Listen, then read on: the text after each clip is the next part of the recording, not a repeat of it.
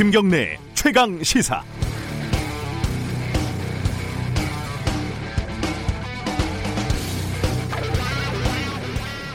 공포 영화 보시면은 어떤 장면이 가장 무서우신가요? 살인마가 칼, 톱 이런 거 들고 달려드는 장면은 무섭다기보다는 좀 끔찍한 쪽이고요. 인간들에게 막 달려드는 좀비 이런 건 이런 놈들을 보면은 어, 마동석 같은 배우만 있으면 그렇게 무섭지 않다 이런 생각이 듭니다.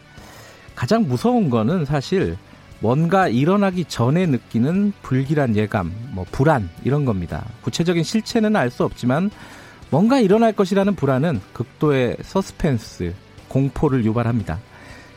어, 놀이공원 귀신의 집이 무서운 건요. 언젠가 귀신들이 나타난다는 사실을 미리 알고 있기 때문입니다. 선거를 앞두고 각 정당이 불안과 공포를 자극하는 것은 그래서 꽤 잘 먹히는 선거 전략입니다. 여당은 야당이 압승하면 문재인 대통령 탄핵당할 수 있다 이렇게 엄살을 떨더니 이제 야당은 여당이 압승하면 조국 부부가 부활한다 이렇게 부동층을 어, 부동층의 불안을 부추기고 있습니다. 이거 다 공포 마케팅입니다. 영화에서 음산한 음악 깔고 카메라 카메라에 파란 필터 하나 걸고요. 창문 뒤에서 살짝 살짝 흔들면서 찍으면은 관객들은 무섭죠. 뭔가 일어날 것 같으니까요. 그런데요. 막상 아무 일도 일어나지 않는 경우가 더 많죠. 그리고 본질적으로 결국 영화에 불과하지 않습니까? 기껏해야 얼굴에 분칠을 한 놀이공원 귀신일 뿐이고요. 오늘 선거날입니다. 부질없는 공포 마케팅 너무 심각하게 생각하지 마시고 n분의 1의 축제를 즐기시기 바랍니다. 전략 이런 거 너무 고민하지 마시고요. 이제 마음 가시는 대로 투표를 하시고 저녁에는 맥주 한 캔 따서 개표 방송 느긋하게 보시면 대한민국 n분의 1로서 나름 보람찬 하루가 되지 않겠습니까?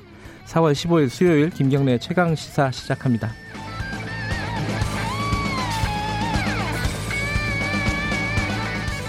네, 김경래 최강 시사는 유튜브 라이브 열려 있습니다. 실시간 방송 많이들 봐주시고요. 오늘 출근하시는 분이 상대적으로 적어서요. 집에서 지금 일어나신 분들이 있을는지 모르겠네요. 어, 많이들 봐주시고요. 문자 참여 기다립니다. 짧은 문자는 50원, 긴 문자는 100원 들어갑니다. 오늘 선거 관련돼서 문자 보내주시면 좋겠네요. 샵 9730으로 보내주시고요. 어, 스마트폰 애플리케이션 콩 이용하시면은 무료로 참여하실 수 있습니다. 참여해 주시면요, 어, 추첨을 통해서 시원한 커피, 뭐 따뜻한 커피 마실 수 있는 모바일 쿠폰 보내드립니다. 많이들 참여해 주시기 바라겠습니다. 자, 4월 15일 대한민국 총선거 21대 국회의원 총선거 날 주요 브리핑부터 시작을 하겠습니다. 고발뉴스 민동기 기자 나와 있습니다. 안녕하세요. 안녕하십니까. 어, 오늘 투표일 뭐 간단하게나마 다시 한번 지금 나가시는 분들을 위해서 좀 정리를 해주시죠. 투표 방법이나 주의할 점. 조금 전이 6시부터 시작을 했는데요. 네. 줄을 벌써 선 곳이 많다고 합니다. 6시부터 줄을 섰어요. 네. 부지런한 분들이 많으세요. 네. 참. 자가 격리 중인 유권자는 오후 5시 20분부터 7시까지 투표를 하면 되고요. 예. 투, 표를 위한 외출이 이때 한시적으로 허용이 됩니다. 네. 네, 6시 이후에 별도 기표소에서 투표를 하게 될 것 같습니다. 막 그 비닐 같은 걸로 이렇게 막아놨더라고요. 그렇습니다. 예. 도보나 자차로만 가능하고요. 예. 대중교통 이용은 금지가 됩니다. 투표소와 그 예상 시간 내에 투표소와 집에 도착하지 않으면 자가격리 지침 위반으로 경찰에 고발될 수 있기 때문에 네. 이거는 꼭 유념을 하셔야 될것 이번에 같습니다. 구속된 사람도 있습니다. 이거 조심하셔야 됩니다. 그렇습니다. 그렇죠? 특히 투표소에 갈 때는 그 어린 자녀들 있지 않습니까? 네. 면역력이 상대적으로 떨어지기 때문에 질병관리본부는 가급적 데려가지 말 것을 권고를 하고 있습니다. 예, 저도 애를 안 데려갔습니다. 저번에 사전 투표할 때요. 네. 항상 데려갔었는데 어, 실제로는 안 일어나서 안 데려가긴 했지만 안 데려갔습니다. 예, 이게 예전에 보면요 SNS에 사진 같은 거 올릴 때 이 손에다가 도장 찍어서 나 투표했다 이렇게 많이 올렸잖아요. 네. 이것도 좀 자제해 달라는 거죠 지금. 그러니까 왜냐하면 비닐 장갑을 벗고 맨손으로 도장을 만지는 그 과정에서요. 네. 바이러스가 전파될 가능성이 있기 때문입니다. 비닐 장갑 위에 도장 찍는 거는 좀 괜찮지 않느냐? 네. 근데 이것도 조심하라고 합니다. 이 왜냐하면 비닐 장갑 표면에 확진자의 비말이 묻어 있으면 이 도장을 매개로 바이러스를 옮길 수 있기 때문입니다. 그러니까 죽어도 자기는 인증샷을 찍어야겠다. 네. 이러면은 투표 확인증을 발급받을 수가 있거든요. 네. 그거를 좀 이용을 하시면 될 것 같고요. 그냥 밖에서 찍어도 될 것 같습니다. 네. 2837님이 오늘 투표하기 좋은 날씨입니다. 아, 네. 예전에 이제 투표 날 놀러 가지 말고 투표하시라 이런 얘기 많이 했는데 지금 뭐 사회적 거리두기 이런 것 때문에 놀러 가기도 힘들고요. 네. 어, 아침 6시에 투표하고 벌써 일 때문에 작업장에 왔습니다. 대한민국 파이팅 이런 말씀 보내주셨는데 진짜 부지런한 분들이 많네요. 네. 어, 어제 있었던 뭐 선거 관련된 소식 좀 정리해 보죠. 일단은 이거 어제 큰 뉴스였습니다. 차명진 후보죠. 세월호 망언을 했던. 예. 제명이 됐었는데 다시 통합당 후보로 뛸 수 있게 됐다. 이게 어떻게 된 거죠? 그러니까 제명 결의 효력 정지 가처분 신청을 제기를 했는데요. 네. 법원이 이걸 받아들였습니다. 그래서 미래통합당 후보 자격을 회복을 했는데 네. 그 미래통합당이 지난 13일 당 윤리위원회를 거치지 않고 최고위원회의를 열어서 차 후보를 제명을 했거든요. 네. 아, 근데 지금 법원은 윤리위를 거치지 않고 최고위를 통해 차 후보를 제명한 것은 절차 위반이다. 이런 음. 취지의 판단을 내렸습니다. 네. 이번 법원 결정으로 차 후보는 미래통합당 후보로 기사회생을 하게 됐는데요. 네. 근데 황교안 대표는 공식 후보로 인정하지 않는다라고 선을 그었고 네. 김종인 총괄 선거대책위원장도 정치인은 정치적으로 판단하면 끝이다. 이렇게 기존의 제명 처리 입장을 고수했습니다. 네. 아, 차명진 후보는 어제 오후 선거 유세 차량으로 부천 시내를 돌며 열심히 또 선거운동에 매진을 했다고 합니다. 근데 이 윤리위를 너무 급박해서 안 거친 건가요? 이게 좀 이해가 잘 안 되는 대목이긴 해요. 그렇습니다. 그렇죠? 예. 아무리 급해도 그 거쳤어야 되는 부분이긴 하고 결국은 이제 유권자가 선택할 수밖에 없는 상황이 됐습니다. 네. 어, 민주당 쪽 얘기 좀 들어보면은 유시민 노무현 재단 이사장이 180억 아 180억이 아니죠. 이게 뭐죠?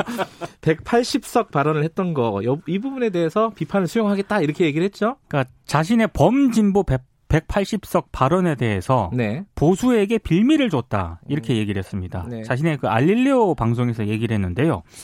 어, 자신의 범진보 180석 발언에 대해서 네. 어, 현명하지 못했다라고 얘기를 했고요. 더불어민주당 인사들이 이 발언을 비판한 것을 다 받아들인다. 음. 이렇게도 얘기를 했습니다. 네. 그러면서도 이게 불가능한 목표가 아니라는 희망 섞인 기대를 말한 것이었는데 네. 미래통합당이 말을 왜곡해가면서 난동을 부리고 있다라고 얘기를 했습니다.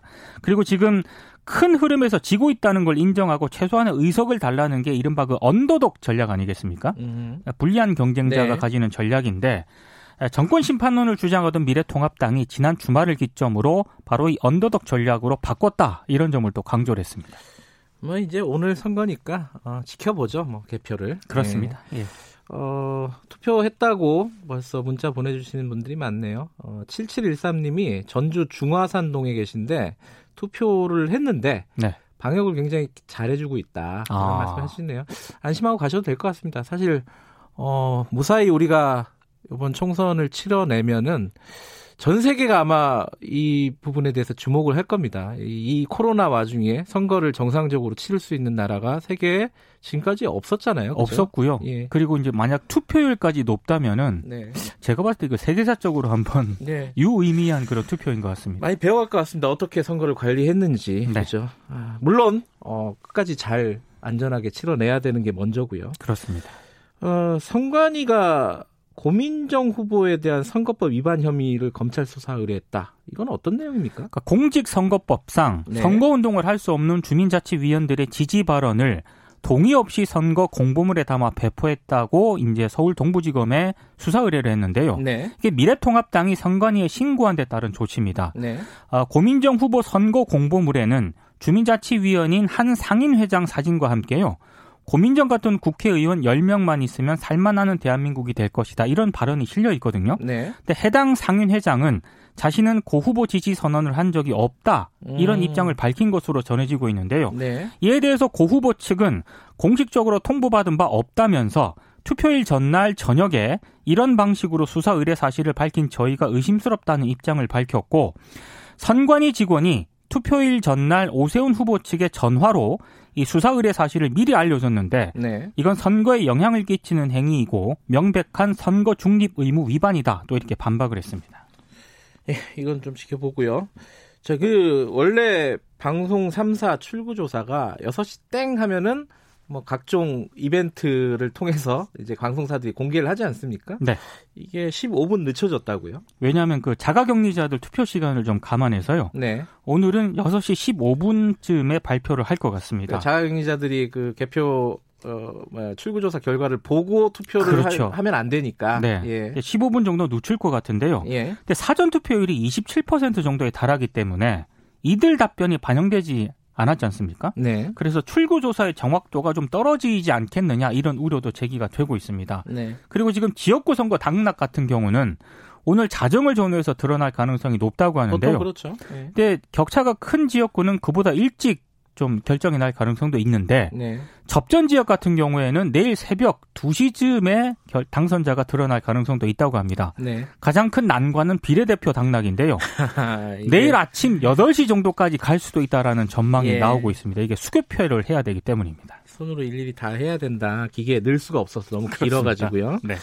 이게 근데 어, 아침에 마무리가 돼도 이 당선자 숫자를 계산하는데 어, 쉽지가 않기 때문에 확정은 오후에 된다는 거잖아요. 그죠? 중앙선관위가 개표 결과를 취합을 해서 확정을 하는 시간은 네. 내일 오후입니다. 예. 물론 오전에는 윤곽이 나오겠지만은 네. 정확한 건 또 오후까지 기다려야 된다. 아, 이거 참 기다리는 사람들은 답답하겠네요. 그렇습니다. 자, 근데 이 지금 국회의원 총선거인데 사실 이 지자체 선거나 기초의회 선거도 곳곳에서 열리고 있다면서요? 기초단체 8곳, 예. 광역기초의회 50곳, 이렇게 네. 58곳의 재보궐선거도 함께 치러집니다. 네. 근데 문제는 이게 역대급 깜깜이 선거로 진행이 되고 있다는 겁니다. 일부 지역을 빼고는요, 방송 토론 기회조차 얻지 못했기 때문에 아하. 누가 나오는지, 정책이 뭔지 모두 이제 묻히고 있다는 건데요. 네. 지난 10일 사전 투표가 치러지지 않았습니까? 네. 일부 투표소에서는 왜 투표용지가 3장이냐 이렇게 묻는 유권자까지 등장을 했다고 하는데요. 네. 기억을 하셨으면 좋겠습니다. 전국 8곳에서 기초 단체장 선거, 광역 17곳, 기초 33곳입니다. 투표용지가 세 장, 왜 나는 세 장이냐? 어, 잘못 준 거 아니냐? 아예, 당, 황하시지 말고요. 어, 아예 선거가 열리는 곳 자체를 모르는 분들도 꽤 있다는 있습니다. 거네요. 예. 그죠? 자, 세장 나오는 곳이 있더라도 당황하지 말고 잘 생각하셔서 투표를 하시면 되겠습니다. 자, 어, 오늘 결과를 보고 내일 뵙게, 뵈야 되겠네요. 그죠? 네. 내일 할 얘기가 많을 것 같습니다. 그렇습니다. 자, 오늘 여기까지 듣겠습니다. 고맙습니다. 고맙습니다. 고발뉴스 민동기 기자였고요. 잠시 후 1부에서는요, 어, 만 18세 유권자들 올해 이제 처음으로 투표를 하지 않습니까? 투표를 하는 만 18세 유권자 두 분을 모셨습니다. 고3 학생들인데 어떤 생각을 가지고 어떤 마음으로 투표를 하는지 좀 물어보겠습니다. 정치에 대해서 학생들은 어떤 생각을 갖고 있을까요? 그리고 어떤 어, 이번 총선에서는 어떤 부분을 유심히 봤을까요? 그것들을 좀 들어보도록 하고요. 2부에서는요, 어, 최연석 셰프하고 개그우먼 이수지 씨가 나온다고 합니다. 이분들 왜 나오시는지 아마 조금 기, 궁금하시죠? 나중에, 어, 기대하시면 좋을 것 같고요. 어, 국악인 송소희 씨, 국악소녀라고 부르죠. 그분도 어, 3부에서 인터뷰가 예정되어 있습니다. 중앙선관위 홍보 대사시죠. 자, 어, 김경래 최강 시사 지금 듣고 계신 시각, 시각은 7시 33분입니다. 김경래의 최강 시사는 짧은 문자 50원, 긴 문자 100원인 문자번호 샵 #9730 무료인 어플 콩으로 참여하실 수 있습니다. 유튜브 라이브로도 함께합니다. 네, 예고해드린 대로 만 18세 유권자 두 분을 모셨습니다. 새내기 유권자라고 부를 수도 있을 것 같고요. 근데 이 분들은 어, 투표도 투표인데 최근에 온라인 계약을 해가지고 여러 가지로 좀 혼란스러운 어, 나이이기도 합니다. 오늘 특별히 어, 휴일이라서 모셨습니다. 어, 두 분 먼저 소개부터 해볼까요? 어, 서울 919 3학년 박신영 씨 나와 계십니다. 안녕하세요. 안녕하세요. 그리고 서울 대원외고 3학년 임가희 씨 나와 계십니다. 안녕하세요. 안녕하세요. 예. 어, 공교롭게 두 분 다 여학생이시네요. 어, 요새는 어, 여학생들이 더 똑똑하다는 제 선입견을 갖고 있는데 맞나요? 어떠세요? 아니요. 아니에요? 네. 학교에서 보면 아니에요? 네. 너무 자신 있게 아니라고. 임가희 씨는 어떻게 생각하십니까? 어, 경우에 따라 다를 것 같아요. 아, 죄송합니다. 이게 어, 우문을 드렸더니. 어, 투표는 두 분 다 하셨어요? 네. 어, 그래요? 어, 잠깐만. 어, 박신영 씨는 오늘 하신 건가요? 아니요. 사전 투표 첫날 6시요. 새벽에 아침에. 가서? 네. 왜 이렇게 빨리 했어요? 그러니까 어, 처음으로 투표권 얻었으니까 가족들하고 같이 하고 싶어서 그냥 음. 일찍 가서 했어요. 아 그렇구나. 가족들하고 같이. 네. 어, 어 임가희 씨는 네, 저도 사전투표 첫날에 했는데 음. 저는 오후 6시 바로 전에 했어요. 정 반대네. 네. 아 예. 아침형 인간은 아니시군요. 아. 그 저희 청취자분들이 헷갈리실 수도 있는데 이 만 18세면은 2002년생인 거죠? 맞죠? 네. 2002년생인데 4월 16일 전 생일 네. 일찍 태어나신 분들인 거고. 음. 그거 알아요? 4월 16일 날 생일인 사람은 투표를 할 수 있을까 없을까? 못 하지 없어요. 않아요? 어, 4월 16일까지 할 수 있습니다. 음, 제가 찾아봤어요. 이게 더 저도 아. 궁금해가지고 이게 법 법상으로 그렇대요. 4월 15일 자정이 되면은 생일을 맞이하기 때문에 아. 어, 4월 16일 어, 생일자들도 어, 투표를 할 수 있다. 음. 제가 잠깐 장- 잘난 척을 해봤고요. 투표를 할 때 막 발열 체크하고 장갑 끼고 그렇게 했죠, 임가희 씨. 어, 좀 복잡하지 않았어요? 어땠습니까? 어, 네. 어, 일단 처음에 네. 투표소에 도착을 하면 네. 앞에서 안내요원분이 네. 열 체크를 해주시고 네. 손소독제를 뿌려주시면 이렇게 네. 손소독을 어, 무조건 하고 그 다음에 아 손소독제를 뿌려줬어요? 네, 한 분씩 어, 저는 짜- 안 뿌려줬는데? 이거 우리 투표를 왜 이래? 그러고요? 어, 그렇게 소독을 한 다음에 비닐 장갑을 끼고 네. 엘리베이터를 타고 올라가서 다시 네. 열 체크를 한 번 더 하고 한번 더 하고. 네. 음. 이렇게 들어가서 투표를 하는데 네. 그 대기할 때도 안내요원 분들이 이렇게 음. 돌아다니시면서 1m 거리 음. 유지하라고 안내해 주시고 되게 어, 체계적으로 준비가 많이 되어 있다는 느낌을 음, 받았습니다. 체계적으로 준비가 잘 돼 있다. 네. 음, 중앙선관위에서 나오신 분 같아요. 아, 박신혜 씨는 어떤 느낌이었어요? 갔을 때? 어, 일단 원래 투표하면 거의 이렇게 손등에 도장 찍는 약간 인증샷? 그런 네. 약간 트렌드인데 네. 어 근데 그것도 안 된다고 하니까 음. 약간 좀 그런 점에서 아쉬웠었어요. 그, 첫 투표잖아요. 그죠? 네. 저는 첫 투표를, 어, 언제 했는지 잘 기억이 안 나요. 왜냐면은 그때 당시 투표가 선거가 그게 연달아서 열리는 그 즈음이었는데 첫 투표가 언제였는지 제가 정확하게 모르겠더라고 기억을 떠올려니까 그러니까 첫 투표의 느낌도 잘 모- 기억이 안 나요. 처음으로 어, 국회의원을 뽑는 내 손으로 대표를 뽑는 투표를 한 느낌. 음, 음. 어땠습니까, 박신영 씨?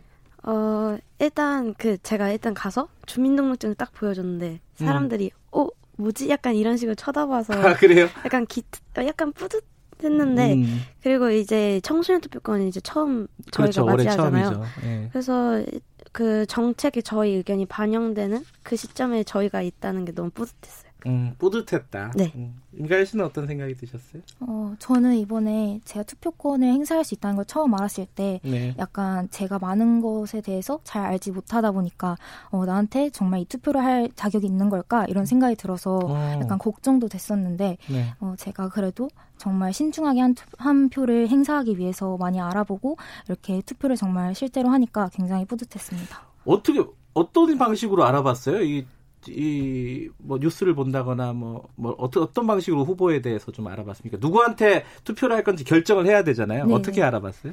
어, 그 학교에서 네. 선거교육 문자 같은 걸 보내주는데 아 거기- 그래요? 네. 음. 그래서 한 이틀 간격으로 한 번씩 보내줬는데 거기에 선거관리위원회 홈페이지에 들어가면 어, 그 해당 지역구 후보랑 공약을 알 수 있다. 그래가지고 음. 거기 들어가서 읽어보기도 했고요. 네. 그 집으로 발송되는 우편물 같은 걸 부모님이랑 같이 읽어보기도 했습니다. 야, 이게 어른들보다 낫네요. 왜냐면은 그런 거 안 보고 투표하는 분들도 꽤 많아요. 뭐라 그게 뭐 좋다 나쁘다를 떠나서 원래 나는 여기 투표하는 사람 이런 식으로 생각하시는 분들도 꽤 있는데 임가희 씨는 그런데 다 들어가 보고 어, 후보자 정보들도 좀 찾아보고 했다는 거네요, 그죠? 네. 어, 박신영 씨는 어땠습니까? 어떤 방식으로 좀 후보들에 음. 대해서 알아봤어요? 일단 저희 엄마가 정치 쪽에 관심이 너무 많으셔서 아, 그러세요? 네. 어, 그래서 그쪽 계통 일을 하시는 건 아니고. 아 그건 아, 아니고 예. 그래서 거의 하루에 계속 정치 얘기만 하시는데 그래서 엄마가요? 네. 어. 그래서 그런 얘기 들으면서 약간의 정보를 쌓았던 것 같아요. 음, 엄마하고 정치적인 성향이 맞아요? 아니요. 아, 어, 달라요? 안 싸웁니까, 그러면은? 엄마랑 사이 안 좋아요. 왜 그래?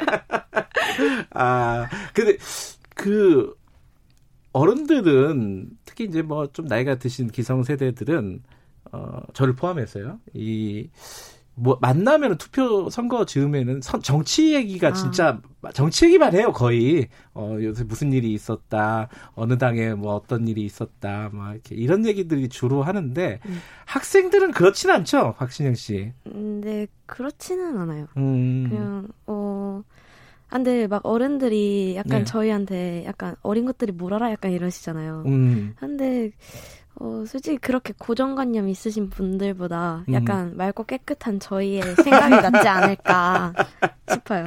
아, 그건 뭐 맞는 말씀인 것 같습니다. 그 임가희 씨 같은 경우에는 부모님하고 정치적인 성향이 어떤 걸로 확인이 됐습니까? 이번 투표 결과로. 어, 약간 저희 집 같은 경우에는 음. 어, 음, 정치 세력을 그렇게 직접적으로 얘기하, 얘기하기보다는 그냥 음. 이런 후보가 있어, 이런 후보가 있어, 음. 이 사람은 어떤 사람이야, 약간 이런 음. 식으로 그냥 조언만 해주시는 정도라서 음. 어, 제 정치에 대한 의견에 크게 음. 영향을 주시지는 않았던 것 같아요. 그 아까 어머니하고 정치적인 지향이 좀 다르다고 하셨는데, 네. 어, 그 부분에 대해서 토론을 한번 해보셨습니까? 제가 일부러 반항적으로 네. 엄마가 아 이 사람이 낫지 않을까 이렇게 네. 말하면 아닌데 딴 사람 뽑을 건데 이러고 약간 약간 엄마가 이렇게 정해주는 게 있- 없지 않아 있어요. 아, 그랬어요? 네, 그래서 오히려 어. 반항적으로 음, 네. 그렇죠. 투표소에는 혼자 가는 거니까 들어가는 네. 거니까 그죠. 어, 뭐 강요를 해도 네. 소용이 없는 일이죠. 자, 이 이거 이게 굉장히 좀 중요할 것 같은데 이 청소년 분들은 뭐 물론 이제 전체를 대표하는 건 아니지만은 그래도 평범한 고3 학생으로서 어 후보자 내가 선택하는 후보자를 뽑- 이렇게 고를 때 뭐가 제일 중요했는지 이게 되게 궁금해요, 사실.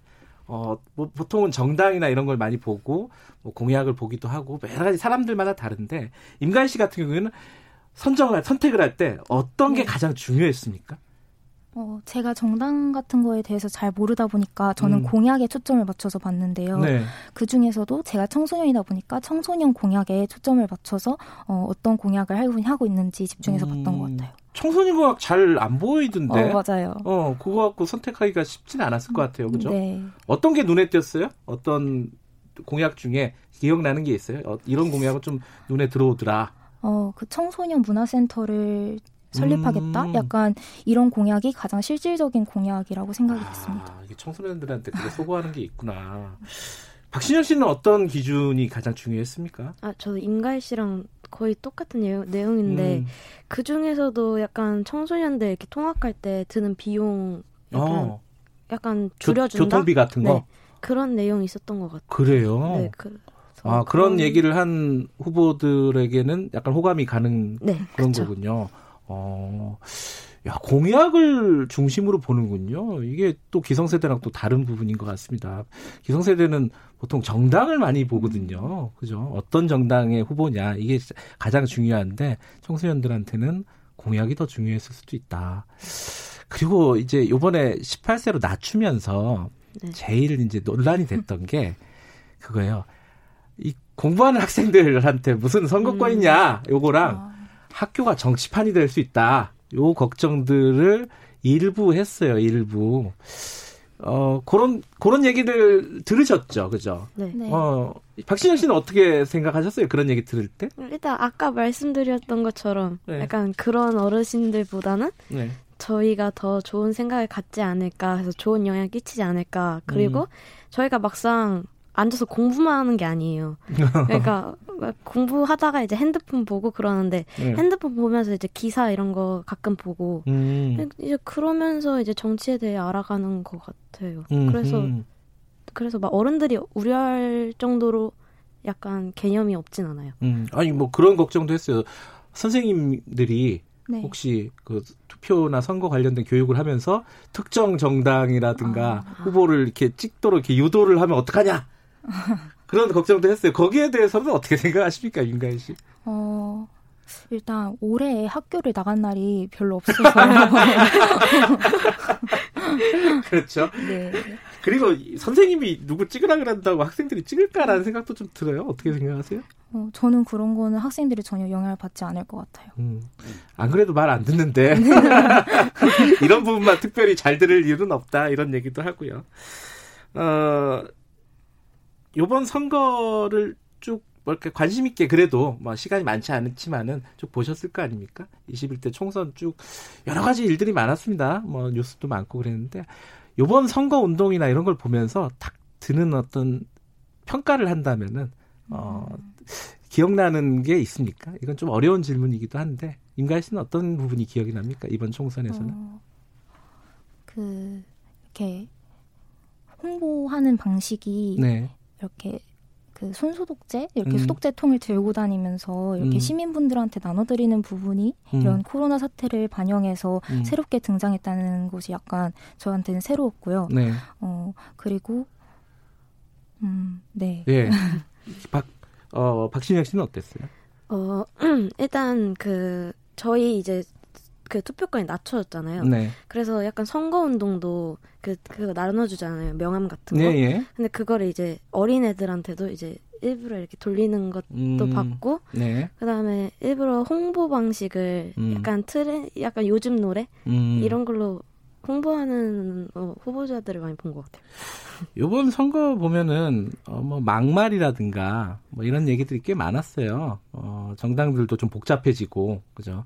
처음 선거라서 이제 차이를 모를 수도 있는데 그런 부분에 대해서는 좀 아쉽다 이런 생각은 안 드셨나요? 혹시 좀? 어, 아무래도 약간 그런 안 좋은 모습들이 보이면 제가 음. 원래 생각하고 있었던 이미지랑 달라지기도 하고 음, 그래서 조금 혼란스러운 부분이 있었는데 음. 어, 약간 실망스러웠던 부분이 있습니다. 제일 실망스러웠던 부분이 어떤 부분이에요? 기억나는 게 있습니까? 어, 지금은 잘 기억이 안 나요. 알겠습니다. 박신영 씨는? 아, 저도 거의 똑같은 예- 내용인데요. 그냥 어 제가 생각했던 이미지랑 음. 너무 다른 반전의 이미지가 있어서 그런 부분에서 약간 신뢰감이 떨어졌었어요. 안 좋은 쪽으로 반전이 좀 있어서 네. 후보나 후보를 말씀하시는 겁니까? 정당을 말씀하시는 겁니까? 후보 정당 둘 다요. 둘 다요. 네. 음. 자, 후보 정당 반성하시고요. 아, 이 얘기도 잠깐 여쭤봐야 되는데 지금 학교 못 가고 있는 거죠? 두분 네, 다? 네. 그죠? 온라인 계약을 저번 주에 했나요? 고3은? 네, 네. 목요일에 원활합니까? 수업은? 온라인 수업? 어 약간 서버나 기기 음. 문제로는 약간 불편한데 딴 걸로는 다 나쁘진 않은 것 같아요. 그래요? 임가희 씨 걱정 안 되세요? 고3인데 어, 입시잖아요. 네. 어, 어, 어떻습니까, 요새? 음, 그래서 중간고사도 미뤄지고 그래서 음. 저는 굉장히 걱정이 됐었는데 지금 수업이 진행되는 걸 보면 실제 수업처럼 선생님들께서 녹화도 열심히 해서 올려주시고 음. 학습 자료도 매주 꾸준히 나눠주셔서 크게 걱정이 되지 않습니다. 재수생들한테 유리하다 뭐 이런 얘기 있잖아요. 어, 네, 맞아요. 박신영 씨는 고3인데 네. 어, 어떻게 생각하십니까? 일단 온라인 수업은 거의 고 3한테만 아니, 그러니까 고등학생들한테만 해당되잖아요. 네. 근데 어 재수생들은 그냥 정시 그러니까 수능만 공부하면 되니까. 음. 근데 저희는 이제 그 출석 체크를 과제를 해야지 이제 출석이 되는 거예요. 아 그래요? 처음에 이렇게 아무개 아무개 이름 부르는 게 아니에요? 아니요. 어. 그냥 과제를 해야지 그 수업에 들어간 걸로 인정이 되는데 음, 그 수능 준비한 애들은 그것도 하고 수능 준비도 해야 되잖아요. 음. 그래서 이런 점에서는 약간 그 재수생들이 더 유리하지 않을까. 아, 고3들은 걱정이 많겠네요, 그죠? 네. 음, 좀 개선돼야 될 부분이라든가 부족한 부분이 있습니까 온라인 수업에서? 그 임가희 씨는 어- 뭐 그런 부분 생각나는 게 있어요? 어, 온라인 수업이 원래 음. 학교 수업처럼 50분이 꽉 채워서 진행되는 게 아니고 음. 한 30분, 40분 정도의 영상을 업로드하면 저희가 그걸 보고 과제를 수행하는 방식으로 진행이 되는데 그러다 보니까 한 10분, 15분 정도 자투리 시간이 매번 남아요. 음. 그래서 그 시간을 제가 자습을 하면서 보내기도 하는데 그럼 또 10분 만에 다시 수업을 들어가고 그러니까 집중도가 조금 깨지는 경향이 있습니다. 음, 두 분은 말씀하시는 거 보니까 상당히 모범생에 가까우신 분들이라 수업을 열심히 듣지만은 이 켜놓고 수업 안 듣는 분- 학생들도 있지 않아요? 친구들하고 얘기해 볼 거 아니에요, 그죠? 단톡방 이런 걸로 그죠? 그런 그런 걱정들 하는 분들도 있는데 어떻게 보세요? 어 일단 그 사람들 중에 한 명이 저 때문에 어, 엄청 솔직하시네. 약간 예. 찔리는 분이 없지 않아 있는데 어, 네. 네 열심히 해야죠 양심적으로 양심적으로. 네 아, 입시를 앞두고 있어서 열심히 안 할 수도 없는 노릇 아닙니까? 그죠? 어, 자, 이제 뭐 거의 시간이 되게 짧죠? 그게 금방 훅 가죠? 어, 다시 이제 뭐 온라인 수업 얘기해서 음, 돌아와서 정치 얘기 잠깐 하면요. 어, 두 분에게 올해 첫 선거가 어떤 의미가 될지, 어, 이게 뭐 라디오 스타 같은 거 그런 거 보시나요? 어, 저는 뭐 그런. 그런 질문 하잖아요. 어, 박신영에게 선거란 아, 뭐 이런 거 있잖아요. 어, 선거 이번 첫 선거가 어떤 의미일 것 같습니까? 어, 약간 어, 한 단어로 표현하자면 네. 확성기 같아요. 어, 그건 또 무슨 얘기죠? 그러니까 처, 청소년들의 이야, 이야기를 이제 널리 펼쳐야 되는 거잖아요. 음, 그러려면 확성기가 크게 음, 소리를 키워주잖아요. 그것처럼 이제 청소년들이 의견을 모아서 이게 크게 펼친다는 음, 의미였던 것 같아요. 음. 임가희 씨는 어떤 생각이 드십니까? 선거란 저는 어떤? 이번 선거가 저한테 성인으로서의 한 걸음이라고 생각하는데요. 어, 투표권은 옛날에 생각되던 거는 성인의 올- 성인만의 권리였잖아요. 근데 네. 이번- 이번에 이렇게 투표 연령이 낮아지게 돼서 제가 선거를 할 수 있었다는 점이 굉장히 행운이라고 생각되고 어, 그 과정에서 정치에 대해서 다시 한번 생각해보고 배우면서 저 스스로도 성장하는 계기가 되었던 것 같습니다. 어, 생일이 늦어가지고 투표 못하는 학생들은 좀 부러워하겠다, 그죠? 네, 되게 학생들. 아쉬워했어요. 그래요. 선거 연령을 조금 더 낮추자는 의견도 있어요. 해외에 보면은 18세도 있고 17세도 있고 막 그렇거든요. 우리 우리만 19세였어요, 사실은 거의. 더 낮추는 거에 대해서는 어떻게 생각하니까 본인 동생들 학교 후배들이 투표를 하는 거잖아요. 그거는 어떻게 보세요, 임가희 씨는? 이렇게 한 단계씩 낮춰가는 건 괜찮을 것 같아요. 근데 음. 그 선거 교육이나 올바른 투표 방법, 투표 인식이 확실히 이렇게 학생들에게 전달된다는 가정하에 음, 한 단계씩 조금씩 낮춰가면 괜찮을 것 같다는 생각이 들어요. 음, 박신영 씨는 일단 저도 이 라- 여기 라디오에 출연하기 위해서 공부를 하면서 음, 투표에 대해 배운 건데 네. 어, 이렇게 어디를 출연하지 않는 이상 여기 투표에 대한 관심이 없을 것 같아요. 음, 그래서 더 낮추는 건 좀 무리지 아, 무리다. 않을까. 아, 알겠습니다. 이런 부분에 대해서도 이제 생각들이 또 다르니까요. 이건 또 네. 사회적인 논의가 필요하겠죠. 시간이 없는데, 저 지금 개인적으로 궁금해서 그러, 여쭤보는 거예요. 두 분 나중에 뭐 하시고 싶은지, 이거 진짜 여쭤보고 싶네요. 아, 어, 박신영 씨는 나중에 뭐, 저- 꿈? 희망? 뭐, 장래? 뭐, 어, 공연기획가요. 어, 굉장히 구체적이네요. 네. 어, 공연 기획가? 네. 공연이라면 구체적으로 어떤 공연 쪽으로? 어, 그냥 사람들이 다 즐길 수 있는 약간 길거리 공연? 약간 음. 콘서트 이런 거 전체적으로 총괄하는? 그런 공연 쪽으로 또 관심이 있으시구나. 예. 그리고 임가희 씨는 뭐 하고 싶으십니까? 저는 언론 쪽에서 일해보고 싶어요. 기자나 이런 거요? 네. 요새 기레기라고 욕만 먹는데. 음, 근데 대중한테 전달되는 중요한 매체 수단이 음. 기자가 차지하는 역할이 많다만. 알겠습니다. 자, 오늘 두 청소년 얘기 들으면서 18세 투표 역시 잘된 선택이다. 이런 얘기를 0551님이 보내주셨습니다. 두 분 감사합니다. 네. 감사합니다. 안녕히 계세요. 네, 박신영 씨, 임가혜 씨, 오늘 참 즐겁네요. 잠시 후에 2부에서 뵙겠습니다.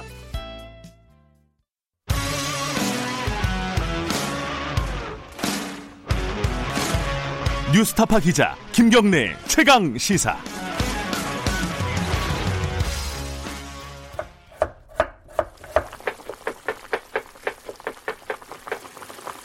사이로 총선의 맛. 김수민의 10분 총선 찌개. 네, 김수민 평론가와 함께하는 총선치계. 오늘은 전화로 잠깐 연결해 보겠습니다. 안녕하세요. 네, 반갑습니다. 예. 어, 총선치계가 어제 끝난다고 제가 말씀드렸는데, 오늘, 네. 오늘까지 하는 거였습니다. 저 죄송합니다. 아닙니다. 지금 네. 어디 뭐, 멀리 계신가요? 아, 집 안에 있고요. 아, 그래요? 네. 알겠습니다. 자, 오늘은, 어, 하러 갈 예정입니다. 아직 투표 안 하셨어요? 어, 네네. 그렇구나. 저는 당일에 투표하자 주이기 때문에 아, 그래요? 뭐 특별한 네. 이유가 있으십니까? 왠지 조금 그렇게 해야 제가 승부를 결정할 수 있을 것 같은 착각을 하고 있어요. 알겠습니다. 그런 분들 많은 것 같더라고요. 자, 오늘은, 어, 이 선거 방송 이제 저녁부터 시작이 되지 않습니까? 6시부터 시작이 되는데, 요 개표 방송 보면서 무엇을 유심히 봐야 되는가, 뭐, 요걸 좀 정리를 간단하게나마 해보겠습니다. 자, 뭐, 뭐를 먼저 봐야 되나요? 일단 개표 이전에 네. 시간대별로 투표율이 나타나지 않습니까? 그렇죠. 예, 투표율로부터 몇 가지를 좀 볼 수 있는데 일단은 이번에 사전 투표율이 높았습니다. 네. 그래서 사전 투표가 보조 수단이 아니라 실질적인 투표 시간 네. 연장이었다라는 그런 설도 어, 확립이 되고 있는데 네. 근데 이제 사전 투표가 전체 투표율에서 차지하는 비중이 얼마인가 네. 이것도 좀 관건인 것 같아요. 만약에 사전 투표율 때문에 전체 투표율이 따라서 많이 올라가는 게 아니라 음. 그냥 비중이 커졌다 이렇게 본다면은 그 사전 투표율이 높았던 것은 코로나 변수 때문이었다라고 음. 정리를 할 수가 있겠고 근데 그게 아니라 전체 투표율도 사전 투표로 올라간 만큼 올라간다면 어, 정치적인 관심이 대단히 높아졌다거나 아니면 여러 정치 진영에서 지지층을 동원하는데 성공했다거나 뭐 이렇게 음. 풀이할 수 있겠죠. 투표율이 높으면은 뭐 진보에게 유리하다 뭐 이런 얘기들이 예전엔 있었잖아요. 네. 요즘은 어떻습니까? 어떻게 뭘 어떻게 봐야 되나요, 이건? 이게 2012년 대선 때 네. 투표율이 75%쯤 나오는데 이제 새누리당 후보가 승리를 하지 않았습니까? 박근혜 후보요. 예. 예, 그래서 이제 뭐 높낮이를 단순하게 보고 이게 어디에 유리하다, 이거 통설은 좀 깨진 것 같고요. 음. 네. 이게 구간별로 달라질 것 같아요. 음. 네, 어떤 구간까지 올라가면 어느 당이 유리한데 그 구간을 지나버리면 또 다른 당이 유리한. 네. 문제는 이거는 이제 개표가 끝나봐야 알 것 같습니다. 예. 예, 그래서 이제 투표율 현황만 봐서는 알 수가 없을 것 같고, 네. 그리고 지역별 투표율이 이제 어, 투표한 하루 종일 내내 나올 텐데 네. 아무래도 좀 겹, 접전지인 그런 지역에서 투표율이 음. 올라갈 것이다. 그렇겠죠. 예, 경쟁이 음. 강한 선거구에서 올라갈 것이고 뭐 그런 네. 그, 그런 이제 경향을 투표율을 통해서 짐작을 할 수 있다. 이렇게 네. 말씀드리겠습니다. 자, 투표율은 이제 계속 시간, 시간대별로 실시간으로 나올 것이고, 이제 6시가 되면, 아, 올해, 올해부터 6시 15분이죠? 올해, 올해는 그 코로나 때문에, 그죠? 그 네. 출구조사가 발표가 되는데, 출구조사 볼 때는, 어, 어디가 몇 석이다, 요거밖에 안 보이는데, 사실, 뭘 좀 주의 깊게 봐야 될까요?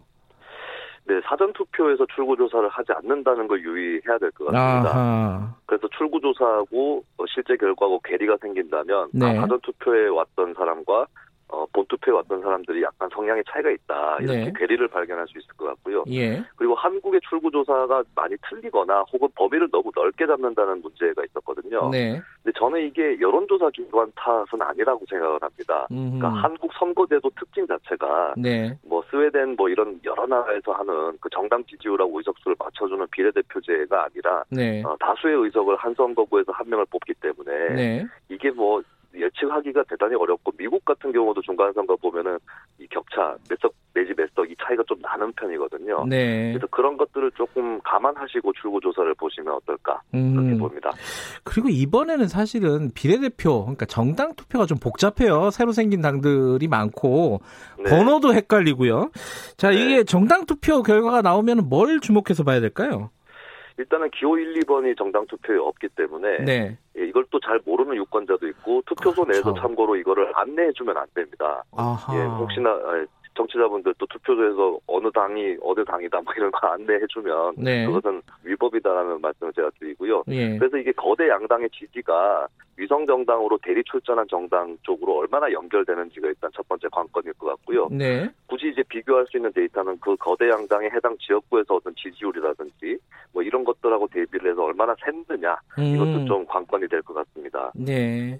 자, 그리고 어, 예, 네, 예. 그리고 분할 투표라는 그러니까 적극적으로 지역구하고 정당 투표를 갈라서 하는 경우가 있는데 네. 예 여기에서 이제 통합당하고 민주당 지지층 중에 어디가 분할 투표를 더 많이 하느냐 네. 예, 이런 것들도 한번 살 펴볼 어, 요인이 될 것 같습니다.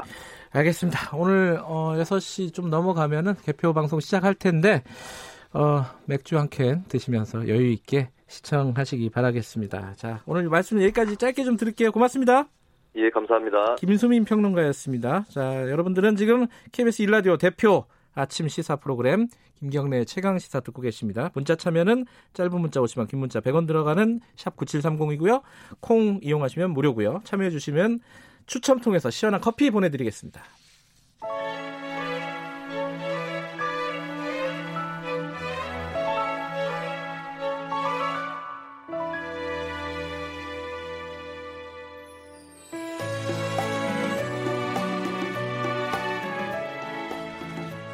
네, 어, 여러분들 오늘 아까 예고를 해드렸죠. 어, 최현석 최현석 셰프하고 개그우먼 이수지 씨 모시고 저희들이 얘기를 나눠보기로 어, 했다고 했는데 어, 두 분을 왜 모셨을까 다들 의아하게 생각하시는 분들이 있을 것 같습니다. 하지만 어, 피가 되고 살이 되는 얘기로 아마 채워질 것 같습니다. 자, 두 분 먼저 소개해드리겠습니다. 먼저 저도 TV로만 봐서 어, 연예인 보는 아 연예인이신가요?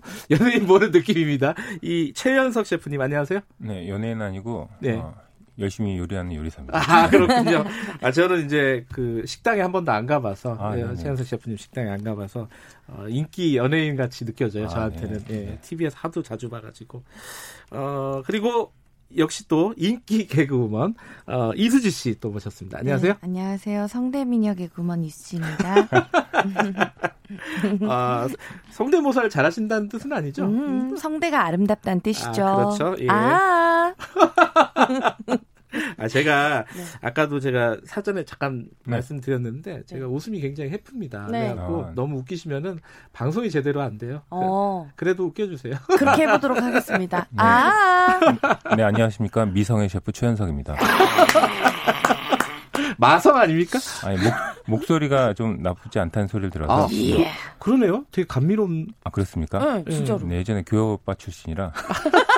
저 예전이요. 심야, 심야 프로그램 하시면 되게 어울리시겠다. 오. 아? 라디오 DJ. 감미로운 그런 목소리. 얘기 가끔 있었는데요. 뭐 푸른밤 뭐 아무개입니다. 뭐 이런 거 있잖아요. 예. 자, 그 자, 오늘 그래도 투표 날이니까 요 얘기는 하나 네. 여쭤보고 가죠. 네. 투표 두 분 하셨습니까? 최현석 셰프님? 아니, 아직 아, 너무 일찍 일어나서 네. 못했고요. 이제 가서 꼭 해야죠. 네. 음. 어, 프로그램 끝나고 나가서 하시겠다. 네. 어, 이수지 씨는? 저는 이제 내비에 주민센터로 찍어놨어요. 돌아가는 가자마자 이제 바로 투표해야 되거든요.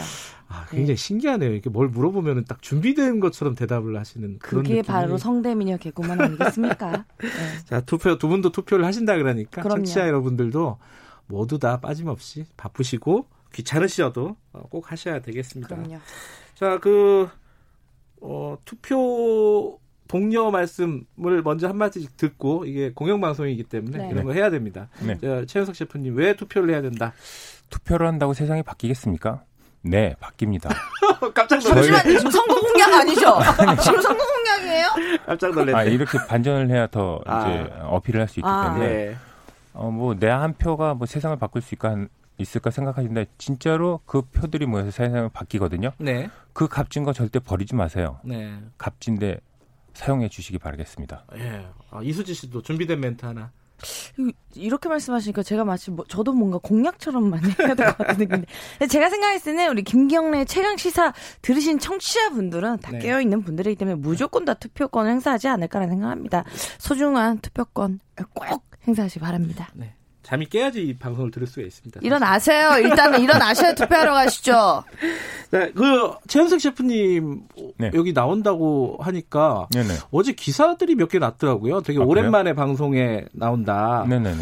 그뭐 제목으로는 방송 재개 막 이렇게 나오는데 아, 그렇진 않고요. 최근에 좀 뭐랄까요 그 소속사랑 약간 분쟁 같은 게 있으셔가지고 좀 개인적으로 좀 힘든 시간 좀 보내신 거 네, 아닙니까? 오해로 인한 뭐 어쨌든 일이 있었는데, 네. 어쨌든 법적인 것들은 뭐 다, 어, 해결이 돼 있고, 예. 뭐, 법원에서 또 이런 것들 다 받았어요. 뭐, 네. 각하됐다고 해서 전혀 문제는 없습니다. 그럼 앞으로 자주 뵐 수 있는 건가요? 근데 요리하는 게 확실히 편하더라고요, 저는. 아 방송보다. 네, 확실히, 아, 어, 요리를 안 했으면 어떻게 했을까, 뭐 이런 음. 생각을 했는데, 어쨌든 방송 바쁘게 하다가, 어, 방송을 못, 어, 좀 요리를 중, 어, 중단하게 아, 되면서 예. 요리 쪽이 더 신경을 많이 썼더니, 오히려 삶의 질이 조금 더 아, 높아지더라고요. 그래요. 네네. 아, 하나를 또 얻으면 하나를 또 버리게 네네. 되고 근데 이렇게 되는 거죠. 본분이 요리사기 때문에 네. 열심히 요리하는데 이제 이렇게 불러주셨기 때문에 알겠습니다. 오늘도 요리 얘기할 겁니다, 사실. 어, 그럼요. 예. 이수지 씨 요리 잘하세요? 아니요, 저 잘 먹어요.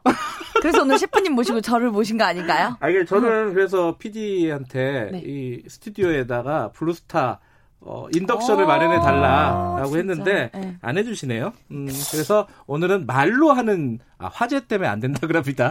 이런 어이없는 핑계를 대시는구나. 그렇죠. 근데 네. 어, 인덕션이나 네. 어, 뭐 하이라이트라고 빨갛게 달궈지는 거 네. 화재 안 납니다. 아, 그렇죠. 그리고 요리사가 있는데 불을 내겠습니까? PD, PD님의 어, 이 비겁한 변명. 어, 예. 자, 근데 요리 얘기를 왜 하냐면은 이것도 이제 약간은 이제 살을 좀 붙여야 되는 건데 오늘 투표 날인데 사실 끝나고 놀러 예전 같으면 놀러 많이 가시잖아요. 네네네. 근데 이제 코로나 때문에 사회적 거리 그쵸. 두기 그래서 놀러 가시면 안 되고 네. 집에 있어야 되는데 네. 집에서 뭐 하냐? 음. 맛있는 거 해 먹는 게 최고다. 그렇지, 그렇지. 그런데 요즘 같으면은 코로나 이런 것 때문에 좀 면역력을 높이거나 음. 건강에 좋은 음식이 간단하게 먹을 수 있는 게 뭘까? 음. 자, 10분이 아 10, 시간이 그렇게 많지는 않지만은 네. 저희들이 요리를 몇 개 두 가지 정도 준비하셨죠? 네네네. 오. 예. 어, 어떤 요리를 먼저 준비하셨나요? 먼저 마늘을 이용한 요리. 오, garlic. 네. 예. 면역력에 정말 마늘이 좋거든요. 네. 음. 근데 많이 먹기가 쉽지가 않아요. 어, 막 그치. 국에도 뭐 한 숟갈 넣으면 마늘 향이 엄청 세고 그런데 맞아요. 이 마늘을 엄청 많이 먹을 수 있는 요리가 있습니다. 오. 마늘 크림 스프. 그래요? 마늘은 삼겹살이라고 많이 먹는 거 아니에요? 근데 마늘 스프로 먹으면 네. 훨씬 더 맛있게 많이 드실 수가 있어요. 음. 속도 안 쓰리고. 마늘 음. 냄새 안 나나요? 많이? 절대 안 납니다. 어, 그래요? 생으로 먹기 때문에 마늘 냄새가 나는데 네. 음. 마늘을 노릇노릇하게 올리브오일에 볶은 다음에 네. 음. 그걸 스프로 같이 끓이면 되는데 네. 자 먼저 셰프 버전 버터에 밀가루를 볶으시고 네. 네. 노릇노릇 볶아지면 생크림과 볶은 마늘을 넣고 육수를 붓고 끓여서 갑니다. 어렵죠? 잠깐만요. 어, 마늘을 볶은 다음에 음. 생크림을 넣고 일단 버터와 밀가루, 룰하고 이 네. 크림스프의 고소한 맛을 내는 그 음. 재료가 있어요. 네. 그걸 먼저 만드시고 버터하고 밀가루를 볶고 음. 그리고 마늘을 올리브에 노릇노릇하게 볶으신 따로 다음에 볶은 다음에 예. 어, 그 1번에 그 루와 네. 당육수 예. 그리고 생크림을 넣고 끓인 다음에 갈면 돼요. 이게 아. 요리사 버전이에요. 어. 도전하실 분 도전하시고요. 아. 자 그러면은 이거를 녹음하신 다음에 빨리 감기로 지금 된 거를 천천히 좀 들어야 될 것 같은데요. 쉬운 버전 어. 요리 흑수저 버전이 어, 있습니다. 전해요, 전해요. 아, 제가? 드릴게요. 일단 뭐 넘어졌다 일어나는 제품에서 나오는 습이 되게 유명하잖아요. 어, 그렇죠. 그 친구. 그 습을 준비하시고 네. 동그라네. 네, 네. 우유를 준비하시고요. 네. 네. 그리고 마늘 올리브오일에 볶으세요. 네. 네. 그리고 그 습을 습에다가 네. 마늘 볶은 걸 넣고 네. 우유를 넣고 믹서기에 가세요. 아. 음. 아, 정말 맛있습니다. 그래요? 아. 그럼 네. 먹으면 돼요, 그냥? 네, 그냥 떠 드시면 돼요. 그건 굉장히 쉬운데? 뭔가 마늘 향이 안 날 것 같아. 진짜 스프에 들어가면은 아? 너무 그냥 어. 원래 스프 맛일 것 같은데요. 마늘을 노릇노릇하게 잘 구우면 음. 우리가 생각하는 그 마늘 향이 아니고 되게 고소한 다른 향이 나요. 오. 그래요? 근데 이게 한국 사람들은 네. 뭔가 스프로 식사를 한다는 게 좀 네. 부족하다. 거기에 빵 한 조각. 아. 근데 아침에 엄청 막 헤비하게 드시는 아, 것보다는 아침 정도. 이렇게 음. 끓여 놓으시고 네. 어, 머그컵이나 어디에 어, 그릇에다가 도자기 같은 데다가 그 전자레인지에 딱 때리시면 음. 때려요? 아, 전자레인지 아, 죄송합니다. 이게. 이게 필드 용어가 난 어, 전자레인지에 돌리시면 네. 아, 근데 이- 우린 때린다고 하거든요. 아. 탁 돌리시면 네. 그냥 뭐 잠깐 뭐 볼일 보고 음. 그냥 또 간단하게 든든하게 드시고 갈수 있죠. 그 마늘 마늘 그 스프를 많이 만들어 놓고 냉장고에 보관을 해도 되나요? 냉장 보관하면은 뭐 한 일주일 정도 쓰- 하시는데 아? 그것도 혼자 사시는 분들은 비닐봉지에 그냥 컵 하나씩 해가지고 어. 어, 비닐봉지에 넣으시고 예. 공기를 빼고 납작하게 눌러 놓으신 다음에 아. 냉동실에다 냉동시켜 놓으면 1년 드십니다. 어. 어, 그럼 아니 그건 좀 오반 것 같아요. 네, 어. 1년 정도까지는 아닐 것 같아요. 우리 집에는 1년 된 냉동식품들이 너무 많습니다. 그거 어떻게 좀 도와드리러 가도 될까요? 아, 도와드리러 가도 됩니다. 원래 냉동실에 지난 어, 명절 때 그렇죠. 빈대떡 맞아요. 항상 있잖아요. 네. 추석 때 네, 그렇죠. 어, 넣어놨던 거 설날 네네. 치우고 네. 이러는 거죠, 원래. 근데 저는 사실 생마늘을 잘 못 먹거든요. 네. 근데 이렇게 볶아 먹거나 구워 먹거나 이런 걸 좋아하는데 스프에 또 잘 넣어가지고 이렇게 네, 해보십시오. 네, 돌리면은 너무 맛있을 것 같아요. 생각보다 어 괜찮네. 새로운 맛의 세상이 열립니다. 오케이 오케이. 약간 디테일한 거 여쭤보면은 네. 이 통마늘을 볶아요, 아니면 마늘을 이렇게 썰어 갖고 볶아요? 통마늘은 오래 볶아야 돼서 네. 태울 확률이 높고요. 아주 네. 좋은 지적이셨습니다. 어. 반으로 자르거나 칼질을 못 하시니까 네. 대충 툭툭툭 잘라서 넣으시면 아. 훨씬 더 좋죠. 아, 노릇노릇한 지적. 네. 어, 노릇노릇한 부분이 많을수록 네. 풍미가 더 사니까. 오케이 알겠습니다. 오늘 도전. 청취자분이 어, 셰프님이 나오니까 되게 좋아하시네요. 어, 이수진님도 어, 이름이 틀렸네. 근데 이수진님이라고. 아 그게 많이들 틀리세요. 예, 김민경 씨라고 안 한겨도 아, 그렇게도 많이 헷갈려요. 아, 행복한 세상님이 어, 이- 이수진님 이쁘다고 어, 하트를 세 개 보내주셨습니다. 어, 반사. 네, 두분다두 분 다 꿀성대시라고 하고요. 셰프님은 더 동안되신 듯 이런 말씀을 어, 윤스킴이라는 분이 보내주셨습니다. 어, 여기 시사 프로에서 거짓말을 못 하시는 청취자분들이 계시군요. 근데 어, 저 아까 쉬는 시간에 잠깐 말씀드렸잖아요. 어, 저 사실 저- 그거 너무 경이로웠어요. 저도 저보다 어, 최현석 씨가 나이가 많으시다는 얘기 그거를 검색을 하고 저는 어제 약간 절망을 했습니다. 사실. 어. 아니, 그렇지. 저 자세히 보면 피부 디테일이 저보다 윤기도 있으시고 네. 아, 피부는 좋아요, 저는. 피부 미인 김경래입니다. 휘핑 미남으로 하셔야죠. 아, 아, 네, 뭐 어쨌, 어쨌든 알겠습니다. 자, 이 면역력 향상을 위해서 마늘 먹는 게 좋다는 건 다 아는데 네. 많이 먹을 수 있는 방법. 네. 어. 스프를 끓여서 한번 먹어봐라. 음. 드셔봐라. 섭취도 네. 편하고 되게 좋습니다. 음. 추천합니다. 오늘 뭐 간식 간식으로도 괜찮겠죠? 그렇죠? 아 그렇죠. 음, 이제 집에서 그 빨딱 일어나는 그, 음, 그 스프를 그쵸. 슈퍼에서 사오셔가지고 맞아요. 마늘 넣고 우유, 넣고. 좀 넣고. 네. 네. 그게 굉장히 되직하거든요. 근데 음. 그거보다는 좀 부드럽게 만드셔야 됩니다. 어. 그러면 생크림 안 넣어도 된다는 거죠? 어, 형편이 되시면 네. 생크림을 좀 넣으시면 더 좋고 근데 저는 요리 프로그램 같은 거 볼 때마다 되게 네. 신기한 거는 생크림이 도대체 어디 있는 거냐. 저희 집 냉장고에도 있어요. 아, 그래요? 저기 네. 그 관심이 없으셔서 그런데 네. 마트나 슈퍼에 요즘 뭐 많아요. 팔아요? 네, 팔아요. 그러면 향신료도 아. 네. 뭐 셰프들이 쓰는 향신료도 쉽게 쉽게 우리가 지나쳤을 뿐이죠. 그래요? 전 딸기를 있습니다. 그렇게 찍어 먹어요. 아, 네, 그래요? 생크림에. 저는 그 요플레 같은 거, 그 요거트 같은 데다 네. 찍어 먹는데. 어. 그러니까 이 생크림은 네. 카페 같은 데나 있는 거지 집에는 없는 거다. 아이고, 아니야. 그게 이제 디저트용이고 음. 요리용 크림 또 원래 있거든요. 어, 맞아요. 마트에 많더라고, 네. 진짜. 예. 저희가 지나쳤을 뿐입니다. 음. 피디님이 무리한 요구를 하고 계십니다. 자, 얼마나 맛있게요? 한번 해달라고 합니다. 아, 제가요? 얼마나 맛있게. 전혀 무리한 요구 아닙니다. 아, 그래요? 제가 어제 또 찾아봤어요. 이수진님이 어, 나왔던 예, 레전드 개콘 프로그램들을 오. 한번 쭉 봤어요. 네. 옛날 기억을 되살리면서 어, 진짜 연기를 잘하시더라고요. 오, 감사합니다. 연기 돌. 네, 맞아요. 이게 바로 인기의 증신.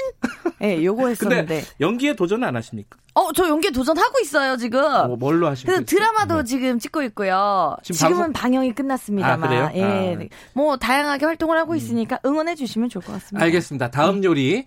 다음 요리는 뭔가요, 최 셰프님? 어, 다음 요리는 지금 봄에 꼭 어, 드셔야 되는 요리 입맛 돋고 음. 꼬막 요리. 오, 꼬막, 꼬막. 너무 좋아요. 네. 어, 꼬막은 뭐 꼬막에- 슈퍼에 가면 많이 파니까. 네, 요새. 꼬막에 있는 네. 핵산이 면역력 도움에 엄청 좋거든요. 아. 그래서 꼬막 원래 그냥 꼬막은 쪄서 이렇게 살 빼는 것처럼 빼놓으시고 네. 예. 거기에 소면과 깻잎 예. 그리고 어. 들기름. 들기름? 네. 참기름 안 됩니까? 참기름도 되는데 네. 들기름이 훨씬 잘 어울려요. 어허. 아, 그래요? 들기름을 비비면 비벼서 먹으면 소면을 먹으면 완전 꿀맛입니다. 오. 이수지 씨. 네. 들기름과 참기름을 구별하실 수 있습니까? 전 냄새로 향으로 구별합니다. 아, 구별이 돼요? 네, 참기름이랑 들기름 향이 확연히 달라요. 그래요? 저는. 들기름을 되게 사랑하거든요. 이게 제가 문제가 있는 건가요? 아 제가 어떻게 말씀드려야지? 저 문제가 있어도 지금 어떻게 여기서 문제가 있다고 말씀을 하시겠어요. 아, 그것은 예. 그것은 그것은 그것은 우유와 커피를 구분하는 것과 마찬가지. 죄송, 근데 죄송합니다. 들기름이 진짜 건강에 좋다고 그러더라고요. 네네. 전 떡 구워 먹을 때도 항상 들기름 넣어가지고 구워 근데 먹고 하거든요. 아, 이게? 음. 어, 차갑게 비벼 먹는 게 들기름으로 그 참기름보다 대체해서 맛있는 음식들이 되게 많아요. 제가 어제 뭐 어. 어, 그 급식 봉사 갔을 때 네. 콩나물을 또 들기름을 묻혔는데 네. 엄청 맛있더라고요. 콩나물을 들기름으로 고쳐요? 네. 음. 참기름으로 많이 하던데. 참기름으로 많이 하는데 그걸 참, 참기름인가요? 참기름. 챙, 참기름이죠. 참기름. 그렇죠. 참기름. 우리 어렸을 때는 이제 들기 어, 참기름은 어, 부자 기름이었고 그러니까요. 서민 기름이 들기름이었는데 음. 다 들기름이었어요. 김도 참기름보다 들기름이 좀 훨씬 더 맛있고요. 학교 다닐 때 초등학교 때 들기름으로 마루를 닦았어요. 어? 아, 그렇죠. 그러니까 진짜요? 학교에서 학교에서. 어, 윤, 윤을 낸다고 참기름은 비싸니까 네. 뭐야, 들기름을 몇 년도예요? 야구르트 통에 하나씩 가져오라고 해가지고 아시죠, 최 셰프님은? 우리 때는 가마솥도 들기름으로 이렇게 닦아가지고 원래 음. 가마솥을 들기름 수업 어떡해요? 계속 꼬순내가 나가지고 선생님 말이 안 들을 것 같은데. 음. 바닥만 보고 있을 것 같은데, 저는. 실제로 고소한 냄새가 계속 나요 그러니까. 수업하다 보면. 어쨌든 네. 어, 꼬막 아, 소면? 조리법을 말씀드렸죠. 네. 아까 다 하신 거 아니에요? 아 거기에 조금 디테일하게. 예. 아, 소금 후추를 살짝 해셔서 음. 그냥 같이 묻혀주시고 어, 면에다가 네. 그리고 이제 깻잎은 채를 쓰셔가지고 음. 같이 이렇게 비벼 드시면 정말 그게 맛있습니다. 끝이에요? 네, 끝이에요. 저 아까 꼬막은 살짝 데치고 네. 어, 소면 삶고 삶아서 얼음물에 헹구고 얼음물에 헹구고 들기름, 소금 후추 여기에 소금, 후추 간장 조금 간장 맛이 나지 않게 간장을 조금 넣으면 뭔가 감칠맛이 더 돋는데 예. 그 간장에 조, 맞추기 어려운 또 일반 버전으로는 음. 뭐 그냥 소금에 맛깔스러운 소금이 또 있어요. 네. 그건 넣으시면 네. 더 아름다운 맛이 나죠. 맛깔스러운 음. 소금은 MSG가 좀 들어가 있는 소금이 있거든요. 맛소금 같은 네, 거. 그렇죠. 아, 그렇 그런구나. 음. 아, 그러면은 다른 재료가 필요가 없어요? 어. 없어요. 근데 아까 말씀하신 것 중에 가장 뭐랄까 요리사분들이 많이 그런 얘기 하는데 네. 간장 맛이 안 나게 간장을 넣어라. 네. 이거 도대체 뭐 하자는 거죠? 어, 어, 간장을 너무 많이 넣으면 그냥 간장 비빔면처럼 되니까 음. 간장은 도울 뿐 염도는 소금, 소금이 작는데 음. 옆에 살짝 그 감칠맛을 도와주는 거예요. 풍미만. 그렇죠, 풍미만. 아, 아, 근데 저는 이게 요거 어렵네. 어려운 게 계량 스푼으로 뭐 몇 스푼 아니고 엄마 가 항상 감칠맛 덜 주- 정도로만 넣어라 했는데 음. 그게 어느 정도야. 그러면은 적당히 넣어라. 소면 한 주먹, 음. 그러니까 남자 성인 40대, 아, 왜 그래요? 40대 후반 남자의 성인 주먹만큼 소면 한 주먹에 네. 예. 간장은 반 티스푼 어, 반 정도, 티스푼. 네, 반 티스푼. 네, 음. 괜찮으시겠습니까? 기름칠맛 날 정도로만. 아, 근데 진짜 조금 넣네요. 그래도 맛이 난다는 거죠? 아 그렇게 하면 간장 소금. 맛이 아니고 예. 간장 자기는 없어지고 소금을 어. 감칠맛이 나게 도와주죠. 어. 근데 그- 여기에 그분이- 이제 들기름도 포인트인데 예. 볶지 않은 생 들기름이 있어요. 네. 어, 그런 게 또 있어요? 엄청 맛있습니다. 그거는 그냥 마셔도 안 느끼하거든요. 음. 그냥 마시지도 않으면서. 생들기름. 네, 생들기름 음. 정말 맛있어요. 음. 그거 어디 팔아요, 그런 거는? 제가 무슨 뭐 보리밥 먹으러 갔는데 어. 신의 들기름이 있더라고요. 네. 어 이거 혹시 저한테 파시면 안 되니까 그래서 받아서 쓰는데 저희 레스토랑에서 쓰고 있는데 음. 안 느끼해요, 절대. 어, 생들기름. 볶지 않은 생들기름 정말 맛있어요. 그 슈퍼 가면 있을까요? 슈퍼에는 없습니다. 아, 그래요? 인터넷으로 뒤져봐야겠군요. 그. 어디 뭐 건엄리 음. 쪽에 거기 뭐 보리밥 파는 집이 있는데 너무 어렵다 그거는. 예. 자 생들기름은 없, 없었던 얘기로 하고 음, 예, 네. 그냥 거기까지 욕심 안 부릴게요, 예, 제가. 볶은 들기름으로. 자, 네.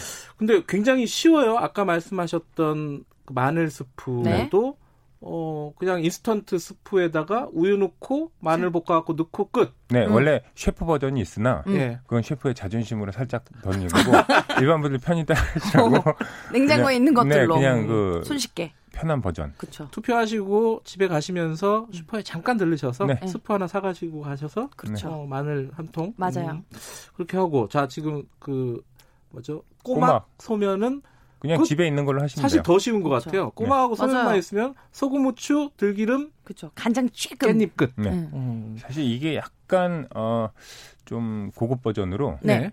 어, 전복을 원래 이렇게 톡 익혀가지고 꼬막 대신 써도 되는데 너무 네. 꼬막도 잘 어울리고 음. 전복도 잘 어울리고 집에 냉장고 여셔서 보이시는 그냥 음. 냉동 어, 해산물 있죠 네. 오징어라든지 그런 거 다 바꿔 넣으셔도 다 괜찮습니다. 아 다른 해산물을 넣어도. 네 지금 음. 근데 이제 코로나가 막 유행할 때 뭔가 음. 면역력을 좀 키우기 위해서 음. 꼬막이 좀 더 좋으니까 음, 그렇구나. 한 가지 궁금한 거는 밥을 소면 대신 넣어서 비벼 먹으면 맛 없나요? 그건 좀 별로. 사실 아. 그것도 유명하잖아요. 꼬막 어, 비빔밥도. 그거 굉장히 괜찮을 것 같습니다. 어? 그렇죠. 네. 아, 음. 제가 요리를 할 걸 그랬나? 어, 잘하셨을 것 같아요. 우리 우리 쪽으로 한번 오시죠. 그, 어, 이 꼬막을 네. 써니스카이님이 미쉐, 미세 플라스틱 때문에 이제 조개류가 그런 게 많잖아요. 네, 네, 네. 음. 그래서 조금 어, 먹기가 좀 그럴 때가 있는데 해감을 하는 방법을 좀 알려달라고 하시네요. 꼬막 해감. 어, 꼬막 해감. 음. 어. 안 하나요? 꼬막은 원래? 많이 헹궈야 하나요? 그러면 그냥 어, 계속? 씻을 때 어떻게 씻어야 되는지? 그러니까 꼬막 해감 삶은 다음에 저희는 이제 조개 같은 거 해감을 할때 예. 어때 해감된 걸 받긴 해요. 아 원래. 네. 음. 근데 이제 해감 뭐그뭐 어두운데 소금을 해가지고 뭐 냉장고 문 닫아놓고 껌껌한데 네. 뭐한 6시간 있으면 이렇게 뭐 뻘을 토해내기도 하고 그러는데 네. 제일 확실한 건 데치신 다음에 그 소막 데친 물에다가 네. 이 살을 까서 한 번 다시 씻어주시면 네. 그 안에 있는 거 완전히 제거하실 수 있어요. 데치고 음. 나서. 네, 음. 손이 많이 가는 게 확실히 좋긴 하죠. 음, 그렇죠. 근데 쉽- 그러네요. 쉽지는 않아서. 음. 자, 어, 자 코로나를 맞이하야 네. 어, 이런 음식들 면역력 높이는 음식들 총선 일에 어디 나가지 마시고 만들어서 드셔보시라 이런 네. 뜻에서 저희들이 이 시간을 마련을 해봤습니다. 끝나, 끝난 거예요? 아니요, 아니 2분이나 남았어요. 어, 아니, 왜냐면 이제 만드는 거 알려주셨으니까 이제 먹는 거 좀 말해야 되는 시간인 것 같아가지고. 어, 먹는 방법이 따로 있어요? 아니, 먹는 방법이 따로 있는 게 아니라 그냥 그걸 어떻게 먹을지 우리가 서로 연구하는 것 자체가 너무 행복한 시간인 거잖아요. 그 얘기를 좀 해야 되고 싶을 것 같아가지고. 네, 어떻게 먹어야 됩니까? 많이 먹어야죠, 뭘. 꼬막 같은 경우에는 많이 올리고, 소면 위에 많이 올리고, 밥 위에 많이 올리면 맛있는 거죠. 아, 많이 음. 먹어라. 음. 알겠습니다. 그쵸. 스프 같은 경우에도 아까 양이 좀 적을 것 같다 하셨는데 시작에 불과합니다. 스프는. 예. 빵을 곁들이시고요. 그러니까 어 first로 스프를 먹고 second으로 어, 꼬막 소면을 먹으면 되겠네요. 아, 오늘 괜찮네요. 오늘의 점심 저녁 괜찮네요. 메뉴는 면역 코스가 되겠네요. 어, 면역 코스. 네네. 네, 알겠습니다. 그 셰프님은 최근에 봉사활동도 많이 하신다며요? 코로나 때문에. 아 그게 예. 원래 코로나 때문에 그 취약계층 어르신들이 이럴수록 더 잘 드셔야 되거든요. 면역력을. 음, 그렇죠. 예. 근데, 근데 급식소 많이 급식소가. 다 중단이 돼서 음. 이분들이 되게 더 어려워지셨어요. 그래서 네. 어 셰프 뮤지엄 어, 셰프들이 저희가 뭐 셰프 어벤져스처럼 셰프 예. 뮤지엄이라고 만들어 놓고 이제 거기 소속 여경래 셰프님, 친한 친하신 분들, 미카엘 예. 셰프님 계신데 가 가지고 이제 요리를 어, 그 음식을 해서 도시락으로 보내드려요. 아, 그- 사회적 거리두기. 그렇죠. 급식을 하면 안 되니까 음. 가정으로 저희가 보내드리거든요. 알겠습니다. 좀 하고 있습니다. 오늘 두 분과 즐거운 얘기 나눠봤고요. 네. 피가 되고 살이 되는. 네. 아, 살이 되겠군요, 주로. 그럼요. 두 분 말씀 감사합니다. 네, 고맙습니다. 네, 최현석 셰프님, 개그우먼 이수지 씨였습니다. 잠시 후 3부에서 뵙겠습니다.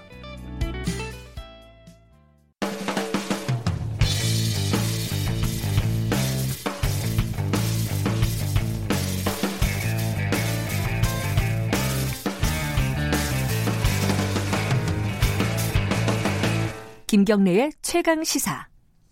네, 김경래 최강 시사 3부 시작하겠습니다.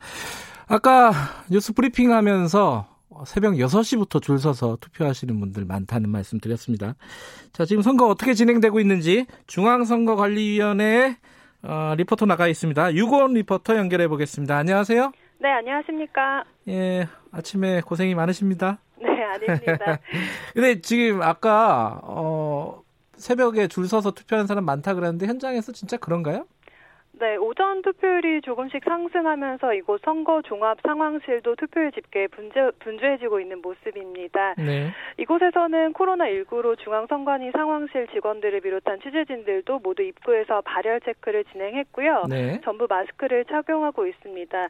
조금 전에 전국 투표율이 집계가 됐는데 실제로 제20대 총선보다 투표율이 조금 높게 집계가 됐습니다. 음, 투표율이 어떻게 나왔어요?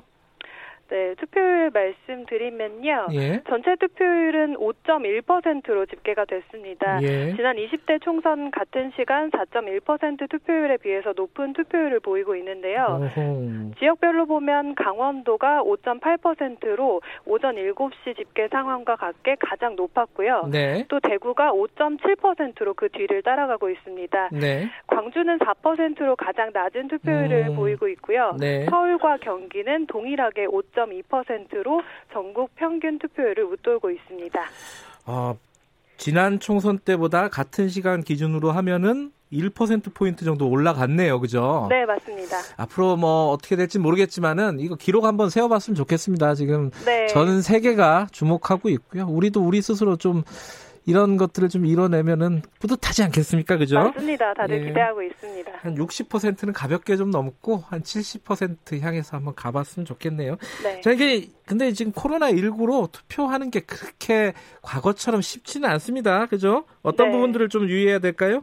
이번에 좀 주의하셔야 될 부분들이 많이 있는데요. 네. 코로나19 감염병 상황에서 치르는 선거라는 점에서 더욱더 또 관심이 모아지고 있습니다. 네. 일단 집을 나서기 전에 꼭 챙겨야 하는 게 마스크입니다. 네. 사람이 많이 모이는 투표소에서는 비말로 인한 코로나19 감염을 막는 게 가장 중요하기 때문에 네. 마스크를 꼭 착용하셔야 하고요. 네. 이 투표소에 도착을 하면 가장 먼저 발열 검사를 하게 되는데요. 네. 37.5도 미만인 사람만 본 투표소에 들어 갈수 음, 있고 네. 의심 증상이 있는 사람은 동선이 분리된 임시 기표소에서 투표를 해야 됩니다. 네. 그리고 투표소 입구에 감염 예방을 위해서 손 소독을 하고요. 예. 일회용 비닐 장갑도 이번엔 끼고 투표를 음. 하셔야 되는데 일회용 비닐 장갑이 미끄러워서 자칫 도장이 잘못 찍힐 수가 있으니까 이 점도 네. 좀 주의를 하셔야 됩니다. 네. 바닥에 1m 간격으로 스티커가 붙여져 있는데 이에 맞춰서 앞 사람과 일정 거리를 유지한 채 줄을 서야 되는 것도 이번에 달라진 상황입니다. 예, 그 투표 용지가 지금 하나가 엄청 길고 그래가지고 어, 좀 낯서신 분들이 많을 것 같아요. 자, 두 장 다 꼭 투표를 해야겠죠, 그죠? 네, 지역구와 비례대표 이렇게 두 음. 장인데요. 이번 총선에서는 역대 가장 많은 정당이 참여해서 비례대표 선거 투표 용지가 48.1cm입니다. 네. 그 때문에 비례투표 용지가 너무 길어져서 보조기계 중 하나인 투표지 분류기를 이번에 쓸 수가 없게 됐고요. 네. 일일이 수개표를 해야 하기 때문에 개표 인력도 역대 최다로 투입이 됩니다. 네. 어, 본인이 약간 자가 증상이 있으면 자가 격리자가 아니더라도 증상이 있으면은 보건당국에 좀 문의를 해야 될 것 같아요. 먼저 나가기 전에 그죠? 네. 그 부분 좀 조심해 주셨으면 좋겠고. 이번에 또 그 자가격리자들도 투표를 네. 할 수가 그렇죠. 있는데요. 예. 예, 코로나 19로 자가격리자가 된 유권자들도 처음으로 격리된 상황에서 투표를 할 수가 있습니다. 네. 14일인 어제 보건소로부터 자가격리 통지를 받은 사람 중에서 선거 당일인 오늘 발열이나 호흡기 증상이 없는 자가 격리자에 한해서 투표를 할 수가 있고요. 네. 투표가 마감되는 오후 6시 이후에 투표를 할 수 있는데 네. 투표소에는 6시 전에 도착을 해야 됩니다. 음. 그리고 투표소까지는 마스크를 착용한 채로 걸어서 가거나 자기 차를 타고 가야 됩니다. 음. 이 자가 격리자들의 외출 시간은 오후 5시 20분부터 오후 7시로 1시간 40분 동안만 허용이 되는데요. 네. 이 시간 안에 집을 나와서 투표를 하고 귀가하는 전 과정을 마쳐야 하고요. 네. 귀가 한 뒤에는 자가격리 앱이나 전담 공무원을 통해서 반드시 알려야 됩니다. 그리고 투표 끝나고 바로 귀가하지 않으면 무단 이탈로 간주하게 됩니다. 지금 그 손, 손등 같은 데다가 투표 도장을 찍어서 인증하는 거 이거 하지 말라는 거잖아요. 그죠? 여러 번 말씀드리는데 네. 약간 위험하니까 그거 하지 말라는 거죠. 그죠? 그렇습니다. 자제해달라고 요청을 하고 있는데요. 사전 투표 때 맨손이나 비닐 장갑 위에 도장을 찍어서 인증샷을 촬영하는 경우가 실제로도 많았습니다. 네. 그래서 비닐 장갑을 벗고 손등에 도장을 찍게 되면 감염 위험이 크기 때문에 하시면 안 되고요. 그리고 비닐 장갑 위에 하는 경우도 감염의 위험도는 낮지만 감염의 우려가 어느 정도 있기 때문에 자제를 해주셔야 됩니다.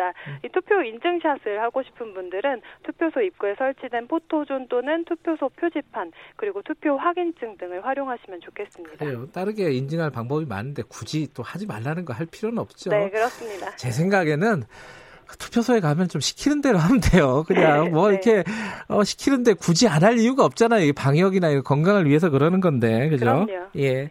자, 계속 고생해 주시고요. 오늘 연결 감사합니다. 네, 고맙습니다. 네, 중앙선관위 현장에서 유고온 리포터였습니다. 김경래 최강 시사 듣고 계신 지금 시각은 8시 36분입니다.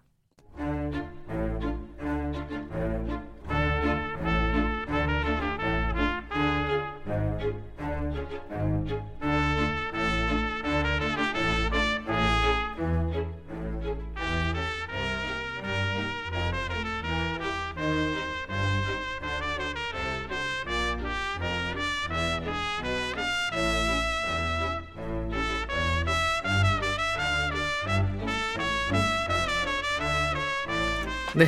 아, 수요일마다 돌아오는 최강시사 영화 코너 스포일러입니다. 최강희 영화평론가 나와 계십니다. 안녕하세요. 예, 안녕하십니까. 어, 계속 뭘 물어보셔가지고 배경음악 나오고 있는데 못 끌었잖아요. 아니, 아, 아니, 아니, 저희가 그, 저기 비례대표. 어, 그 순번이 어떻게 정해지냐. 순번, 예, 순번. 그게 지금 현역 의원들 순이니까 맨 처음에 나오는 게. 아, 현역 의원들? 예. 그 아니, 지금 그 뭐. 그 지금 미래통합당이나 예. 저기 어, 더불어민주당은 현역 의원이 있는 비례정당이 없기 때문에 아니, 비, 비례정당 아. 비례후보를 안 냈기 때문에 네네. 1번, 2번을 못 받은 거죠. 아, 어, 그렇군요. 아, 저 복잡해요. 너무 복잡해. 비례대표 그. 아니. 최광희 평론가께서 복잡하다고 하시면은 예, 예. 세상에 복잡한 사람이 진짜 많을 것 같은데 이거 큰일 났네요. 그러니까 완전히 음. 그 투- 저는 사전 투표했는데요. 네. 가서 이거 투표용지 보고 요즘 말은 멘붕에 빠진다 그러죠. 아니 너무 많은 정당이 있는 데다가 좀 희한한 이름의 정당도 있고 예, 처음 보는 데도 많죠. 예, 그죠? 예, 예.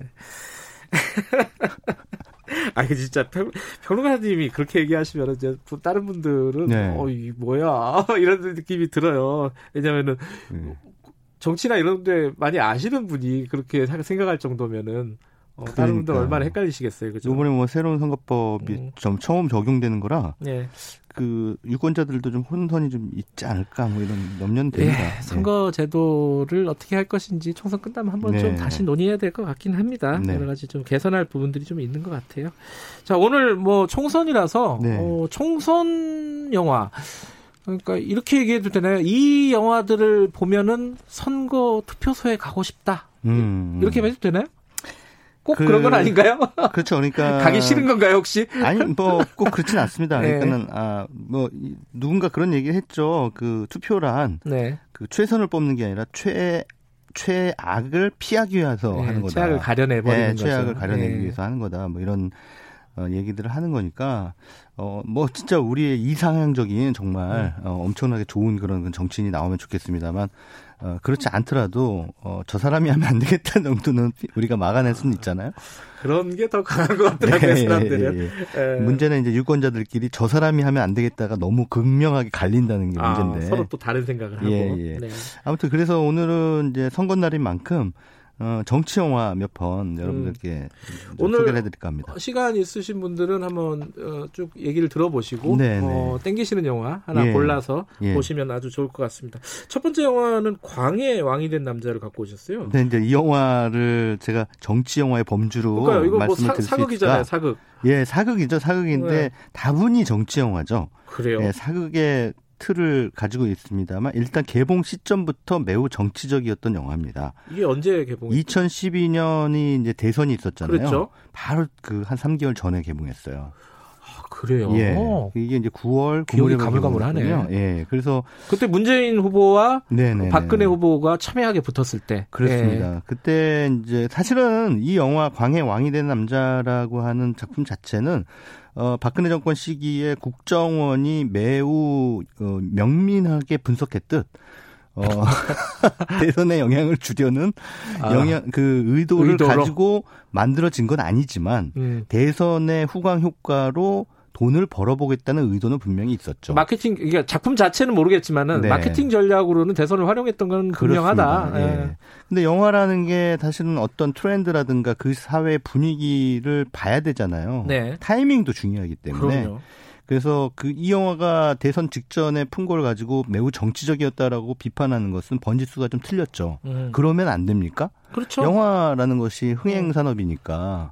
막 예. 올림픽이 붐이면 스포츠 영화가 맞습니다. 나오는 나오듯이 예. 그건 네. 당연한 일이죠, 사실. 옛날에 소림 축구도 월드컵 때문에 흥행했는데 아, 또 레전드죠, 소림 축구는. 예, 오늘 소림 축구 보셔도 됩니다. 예, 예. 그래서- 광해 왕이 된 남자는 그 덕분에 뭐 천만 명 이상이 아, 넘는, 천만 들었군요. 예, 음. 천만이 넘는 흥행 기록을 세웠죠. 이게 사실은 가을 시즌에 네. 아, 개봉해서 천만이 넘은 영화는 어, 이게 첫 최초입니다. 광해 왕이 된 아, 남자. 원래 왜냐하면 가을이 비수기예요? 비수기예요. 다 예. 놀러 가서 그런가? 음. 아주 큰 비수기는 아닙니다만 음. 어, 관객들이 좀 빠지는. 그러니까 그러니까 뭐 여름 성수기 지난 맞습니다. 예. 예, 예. 그런 그런 시즌임에도 불구하고 광해 왕이 된 남자는 천만을 훌쩍 뛰어넘었다는 거죠. 그건 음. 앞서 말씀드린 것처럼 대선이 다가오니까 아, 관객들은 우리의 리더가 어떤 리더가 됐으면 좋겠다. 정치적 지도자가. 아, 그런 측면에서 예, 그런 게뭐 음. 이렇게 의식의 표면 위에 떠 있는 건 아니고 무의식에 잠재 의식에 숨어 있는 거죠. 음흠.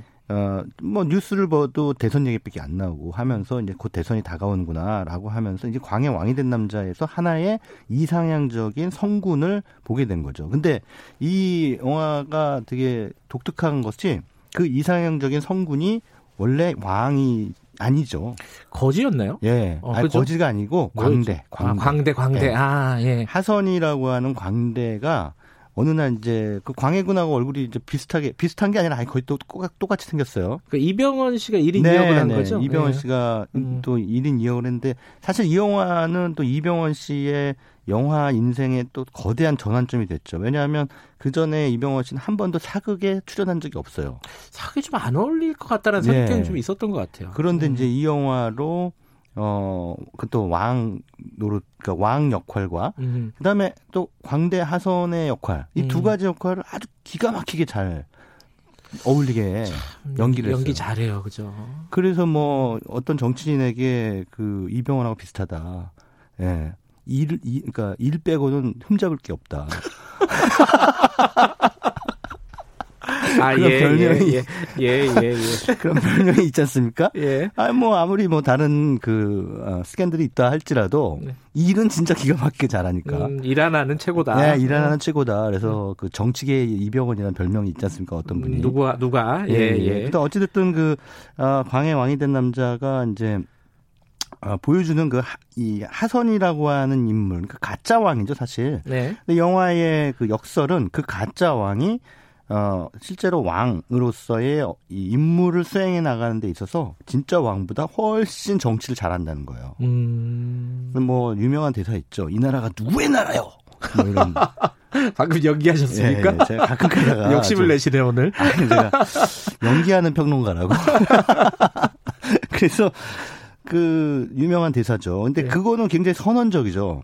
그러니까 뭐 조선 시대라고 하면은 기본적으로 신분제 사회고 왕이 지배하는 사회이긴 합니다만 네. 어, 민주주의적인 가치를 이제 이 영화에 투영을 하고 있다라고 하는 얘기고 또 네. 중요한 건 뭐냐면 서민의 고통을 실제로 체험해서 알고 있는 사람이 정치를 하니 음. 훨씬 더 어, 선정을 베풀 수가 있고 그 백성의 고통을 덜어주기 위한 그런 그 정치를 한다는 거죠. 음. 그래서 이제 그런 뭐 대동법이니 어떤 다른 그 어, 정책들, 그러니까 친 백성적인, 그러니까 백성들을 위한 그런 정책들을 수행해 나갈 때 오히려 그것을 반대하는 사람들은 또 신하들이죠. 음흠. 여러 가지 정, 정리적인 그런 정략적인 이유 때문에 또 왕의 그런 선정을 이렇게 막 방해하고 어, 반대하고 하니까 아까 제가 말씀드린 이 나라는 도대체 누구의 나라요 하는 음. 그런 그 얘기가 이제 나오게 되면서 당시 그 많은 관객들에게 일종의 대리만족, 음흠. 카타르시스를 안겨줬던 거죠. 네. 그래서 이제 이 영화가 흥행의 성공을 거둔 것이 아닌가. 그래서 어, 이 영화의 그 기본적인 흥행 성공 요인은 그 서민, 서민 많은 그 에, 정치인들이 민생, 서민 이거 입에 달고 다니지만 실제로 막상 정치에 입문하게 되고 국회에 입성하게 되면은 이제 말로만이 된다는 얘기죠. 그러니까 음. 말로 많이 된다는 것이 문제인데 실- 그것을 위해서 어 진정성을 가지고 그러한 정책들을 펼쳐 나갈 수 있는 우리 지도자는 단 누가 될 것이냐라고 음. 하는 질문을 어, 영화가 던졌다 이렇게 볼 수가 있, 겠습니다 그 당시의 어떤 대선 국면 이런 것들도 한번 떠올려 보시면서 네. 어, 이 영화를 보면은 네. 약간 새로운 의미로 네. 읽힐 수도 있다. 정치 영화로서의 네. 광해 그렇게 읽어볼 수도 있다 이런 말씀이신 거고 예. 또 하나 갖고 오신 영화가 아수라인데 이거는 이건 이제 반대. 아니, 저런 정치는 안 된다. 아니 근데 아수라는 조폭 영화 아니었어요? 아니에요. 거기, 아닌가? 아니 조폭이 등장하긴 한데 네. 정확하게 말하면 이제 정치 영화죠. 근데 음. 사실은 한국 영화에서 그두 가지 두 개의 장르는 서로 혼합이 돼 있습니다. 정치와 조폭. 예, 정치와 조폭. 그러니까 뭐 우리나라 현대사에서 사실은 이 두 장르는 뗄래야 뗄 수가 없죠. 실제로도 그렇잖아요. 저 정치인들이 예. 조폭 동원해가지고 맞습니다. 실제로도 뭐 용파리 사건 이런 것도 벌어지고. 예. 예. 근데 이거 이제 옛날에는 그런 일들이 비일비재했잖아요. 네. 근데 지금도 뭐 그 조직폭력배와 이렇게 야합하는 그런 정치인들이 있을까요? 그건 잘 모르겠어요, 저는. 음, 근데 뭐 뉴스에는 적어도 나오진 않죠, 그런 얘기들이. 예. 많이 나오지는 않는데 그럼에도 불구하고 최근까지도 뭐 여러분들 기억으로 이 오늘 제가 소개해드린 아수라라는 영화 말고도 네. 내부자들 같은 영화도 아 거기도 조, 그 예. 이병헌 씨가 이병헌 씨가 조폭으로 나와서 몰락한? 음. 몰락한 조폭이라서 이제 배 이게 자기가 배반당한 거에 대해서 복수를 하잖아요. 예, 예. 어, 근데 아수라라는 영화에서는 어, 몰락한 조폭이 아니라 그 조폭인지 형사인지 구분할 수가 없는데 진짜 그 명- 명분은 정우성 씨가 연기한 주인공은 형사입니다. 경찰이에요. 음흠. 하는 짓은 조폭이에요. 음흠. 그러니까 어, 여기서 그 황정민 씨가 연기한 시장 아, 거의 시장의 뒤를 나오고. 봐주는데 예. 온갖 그 협잡과 하여튼 그 엄청나게 그 더티한 짓은 다이 정우성을 통해서 하는 거예요. 아 비리 경찰을 통해서. 예, 예. 그러니까 이 사람이 해결사예요. 그러니까 예. 뭐 누구 제거해줘. 뭐 이런 청부살인도 서슴치 않고 뭐 이런 일들을 하는 그 정우성 씨의 이를 통해서 네. 우리 한국 사회의 그 정치는 물론 실제로 이렇게 조폭과 야합하는 상황이 없을지 할지라도 이 영화가 보여주는 주제 의식은 그건 거죠. 그러니까 여기 영화 그 제목이 아수라잖아요. 아수라장. 진짜 영화 막판은 진짜 아수라장이더라고요. 예. 다 죽어버리더라고요. 예. 예. 그래서 이 영화가 바라보는 한국 정치의 단면은 아수라장, 그 지옥도인 음. 거예요. 진짜 지옥도 같았어요. 예, 영화 예, 자체가. 예, 예. 그래서 이제 이러한 것이 바로 한국 영화가 현재 한국 정치에 대한 어, 문제 의식을 이런 방식으로 가지고 있다는 거지. 직접적으로 조폭하고 그렇게 연루가 돼 있다라는 걸 고발하려는 영화가 아니라는 거죠. 저는 이거 극장에서 봤는데 네네. 그때 당시 흥행을 잘 못했다 그러더라고요. 나중에 보니까. 어, 그래도 막 250만 명 정도는 음. 들었는데 아주 잘 된 건 아니죠. 음. 아주 잘 된 건 아닌데 근데 최근에 다시 이 영화가 재조명 받고 있습니다. 음. 그이 영화 말고도 설경구 임시완 씨 나왔던 불안당이라는 영화도 아 불안당 예. 예. 그 흥행 안 됐지 않습니까? 흥행 안 됐는데 나중에 특히나 그 있어요. 그죠? 여중생 여고생들에 의해서 어 재발견되면서 임시완 때문에 그런 거. 아니요 설경구 씨 때문에 여중생이 왜 설경구를 너무 멋있다는 거예요 설경구 씨가 그 영화 속에서 어, 요새 트렌드인가요? 설경구 씨가? 트렌드예요. 요즘에 희한하게 그 어. 나의 그 그런 그 옛날 느낌이 다시 한번 어. 그 부각이 되고 있는데 예. 아, 이 영화 아수라도 흐- 그 개봉 당시에는 예. 그 그다지 주목을 받지는 못했습니다만 아, 최근에 이게 더 코로나 바이러스 사태 때문인지 모르겠습니다만 예. 집에서 영화를 봐야 되는 경우가 많지 예, 않습니까? IPTV나 뭐 이런 예, 걸 그러니까 이제. 옛날 영화들 다시 꺼내서 보시는 그렇죠, 거죠. 맞아요. 예. 근데 그러다 보니까 또 재평가되고 재조명되는 그 작품들이 가끔 있는데 이 예. 아수라라는 영화도 바로 그렇습니다. 아, 시간이 많지 않아서 어, 이 영화는 다른 영화는 좀 짧게 좀 소개해드리겠습니다. 프로, 프로스트 대 닉슨. 네, 뭐 저희가 한국 영화만 두편 예. 소개를 해드려서 어 이게 이제 미국 정치 영화인데요. 네. 프로스트 대 닉슨 여기서 프로스트는 어, 기자죠, 기자. 예, 예. 예. 근데 이제 한물간 삼류 기자. 예. 아, 방송 진행자입니다. 정확하게 얘기하면. 그리고 음. 닉슨은 여러분들 잘 아시는 미국의 최초로 사임된 음. 임기 도중 사임한 불명예 하차한 대통령. 닉슨 대통령. 워터게이트 사건. 예. 근데 이 프로스트가 이제 닉슨한테 이제 사임된 뒤에 인터뷰 요청을 해요. 음. 어, 요걸 통해서 이제 자신은 분명히 한물 갔지만 다시 한번 복, 이, 재기를 하겠다라는 노림수가 음. 있었고, 닉슨은 어, 워터게이트 사건으로 불명예 하차했지만 저 애송이 기자를 통해서 내가 다시 명예를 음. 회복해야겠다. 실추된 명예를. 서로 간에 목적이 있었던 예, 거죠. 예. 그래서 예. 이제 두 사람이 붙는데 그 이 입담 고수들의 한판 대결이 처음부터 끝까지 펼쳐집니다. 저는 기자로서 그런지 이 영화 굉장히 재밌었어요. 정말 재밌어요. 그리고 연기가 정말 예, 예, 예. 너무 기가 막혀가지고. 예, 그렇습니다. 이 프로스트 역할 맡은 배우는 이제 영국 배우고 닉슨 역할 맡은 배우는 미국 배우인데 예. 영국과 미국을 대표하는 연기파 배우들이 또 연기 대결을 펼치는 음. 그런 재미도 볼 수가 있죠. 알겠습니다. 네. 저희 오늘 여기까지만 들어야겠네요. 자, 네, 새 영화 아수라 광의 왕이 된 남자 프로스트 대 닉슨 한번 오늘 시간 되시면은 찾아서 보시면은 오늘 선거 국면에 딱 어울릴 것 같습니다. 여기까지 듣겠습니다. 고맙습니다. 예, 감사합니다. 최강희 영화 평론가였습니다.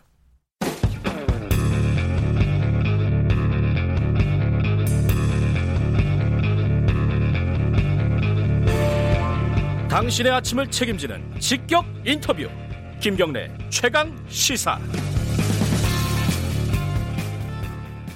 네, 어, 오늘 21대 총선 날입니다. 자, 투표 특별한 행사죠.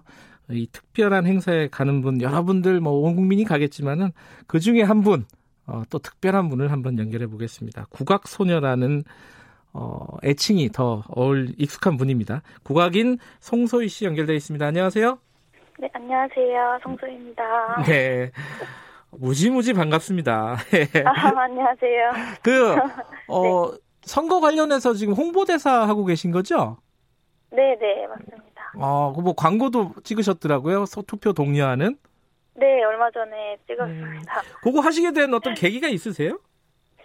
어, 계기라기보다요. 네. 이렇게 연락을 주셔가지고 음. 감사하게도 음. 그래서 또 영광스럽게 이렇게 찍게 됐습니다. 좀 부담스럽진 않으셨어요? 뭐, 이 정치 이런데 네. 좀 얘기를 한다는 게? 아니요. 뭐 전혀? 부담이라기보다는 음. 감사하고 영광스러운 일이죠. 음. 그리고 또 관심이 또 많기도 하고 아, 정, 정치에 관심이 좀 있으세요, 성소희 씨는? 네, 있는 편인 것 같아요. 어, 그래요. 네. 저 죄송하지만은 제가 네. 송소희 씨 나이를, 연세를 저한테 할까요? 연세 연세라고 하긴 좀 뭐한데 네. 저 24살이고요. 아, 그럼 요번에 투표가 첫 투표가 아니시겠네요, 그죠? 그쵸. 지, 저번에 지방선거 대선 투표 음. 처음으로 했었고요. 이제 네. 총선은 이번에 처음 투표합니다. 아, 총선은 처음이에요? 아, 네네. 그렇구나. 어떠셨습니까? 투표하셨죠? 아니요, 저는 응. 오늘 하려고 아. 사전 투표 안 했어요. 아, 아, 참 오늘 하시면서 사진도 찍고 하시겠구나 홍보대사라서. 사진은 뭐 찍어주시 진 않을 것 같고요. 제가 찍으면 찍어야 될 것 같아요. 아니 홍보대사 대접이 왜 이래요 이거? 네, 아이 뭐 홍보대에서 뭐. 자 요번 선거에 후보를 결정하셨을 거 아니에요? 어떤 부분을 네. 가장 유심히 보셨습니까, 홍성소 씨는? 네, 사실 총선이 처음이라 이것저것 참 공부도 많이 했는데요. 아, 어, 투표용지가 두 개더라고요. 네. 그 지역구 비례대표 이렇게 투표를 어떻게 해야 할까 공부하면서 아, 지역구는 또 제가 살고 있는 지역이 용인이라서 네. 우리 용인을 위해서 얼마나 구체적으로 이런 어, 생각들을 가지고 계신 분들이 있으실까 하는 점들을 좀 꼼꼼하게 봤던 것 같고 네. 또 비례대표 이렇게 찬찬히 살펴보는 것도 꽤 재미있더라고요. 그래가지고 찬찬히 이렇게 살펴보면서 예. 아 조금 어 이쪽에 좀 마음이 좀 가는, 가는 또 음. 그런 정당이 있네 하는 그런 것들을 좀 선택해서 네. 아마 투표를 하고 올 것 같습니다. 아, 송소희 씨 말씀하신 거 들어보니까 진짜 정치에 관심이 있으신 것 같아요. 구체적으로 오늘 뭐 어떤 정당, 어떤 후보 이런 걸 여쭤볼 수는 없겠지만은 관심이 네. 있는 느낌이 목소리에서 딱 드러납니다. 자, 그 요번에 만 18세 동생들이 투표를 하게 됐습니다. 어, 네. 아마 공부하느라고 투표 안 하는 친구들도 있- 간혹가다 있을 것 같은데 왜 투표를 해야 된다? 언니, 누나로서 한번 한 말씀. 뭐 아마 저보다 더 잘 알겠죠. 알겠지만 네. 저제 생각에는 국민이 뭐 나라 없이 국민이 있을 수는 없으니까 네. 응당 뭐 한 나라의 국민으로 주권을 주장하고 살려면은 또 네. 거기에 맞는 소신을 갖고 살아야 된다고 생각하고 또 그 생각뿐만 아니라 행동들을 하면서 살아야 된다고 저는 생각을 해서 네. 투표는 필수적으로 어, 하는 게 좋지 않을까 네. 생각 하고 있습니다. 예, 저희가 어, 송소희 씨 그 노래도 마지막에 좀 들어야 돼요. 그래갖고 짧게 한두 개만 더 여쭤보고 마무리할게요. 새 음반 내셨죠? 네, 냈습니다. 어떤 제목이 뭡니까? 달물이라는 곡이고요. 네, 네, 사극풍 발라드라고 쉽게 설명하고 있는데, 예, 네, 그런 곡입니다. 예, 그렇군요. 국악하신 지 20년 되셨죠? 네, 거의. 아, 20년 하시니까 지금은 어떻습니까? 많이 익숙해지신 겁니까? 이제 장인이 되신 건가, 대가가? 아유, 너무 점점 더 어려워가지고, 네, 가끔 회의감에 빠질 때도 있을 만큼, 네. 점점 더 어려운 게 있고, 또 예술 분야, 국악인 것 같다는 생각이 듭니다. 알겠습니다. 자, 어, 노래를 들어야 돼서 그래서 빨리 좀 마무리하고요. 오늘 말씀 감사하고요. 다음에 한번 좀 모셨으면 좋겠네요. 여기까지 듣겠습니다. 예, 고맙습니다. 네, 감사합니다. 예, 국악인 송소희 씨였습니다. 송소희 씨도 어, 투표를 한다니까 다들 투표하십시오. 자, 4월 15일 여기까지 하고요. 노래 들으면서 마치죠. 쿠폰 당첨자는 홈페이지에서 확인 가능하고요. 내일 아침 7시 20분에 다시 돌아오겠습니다.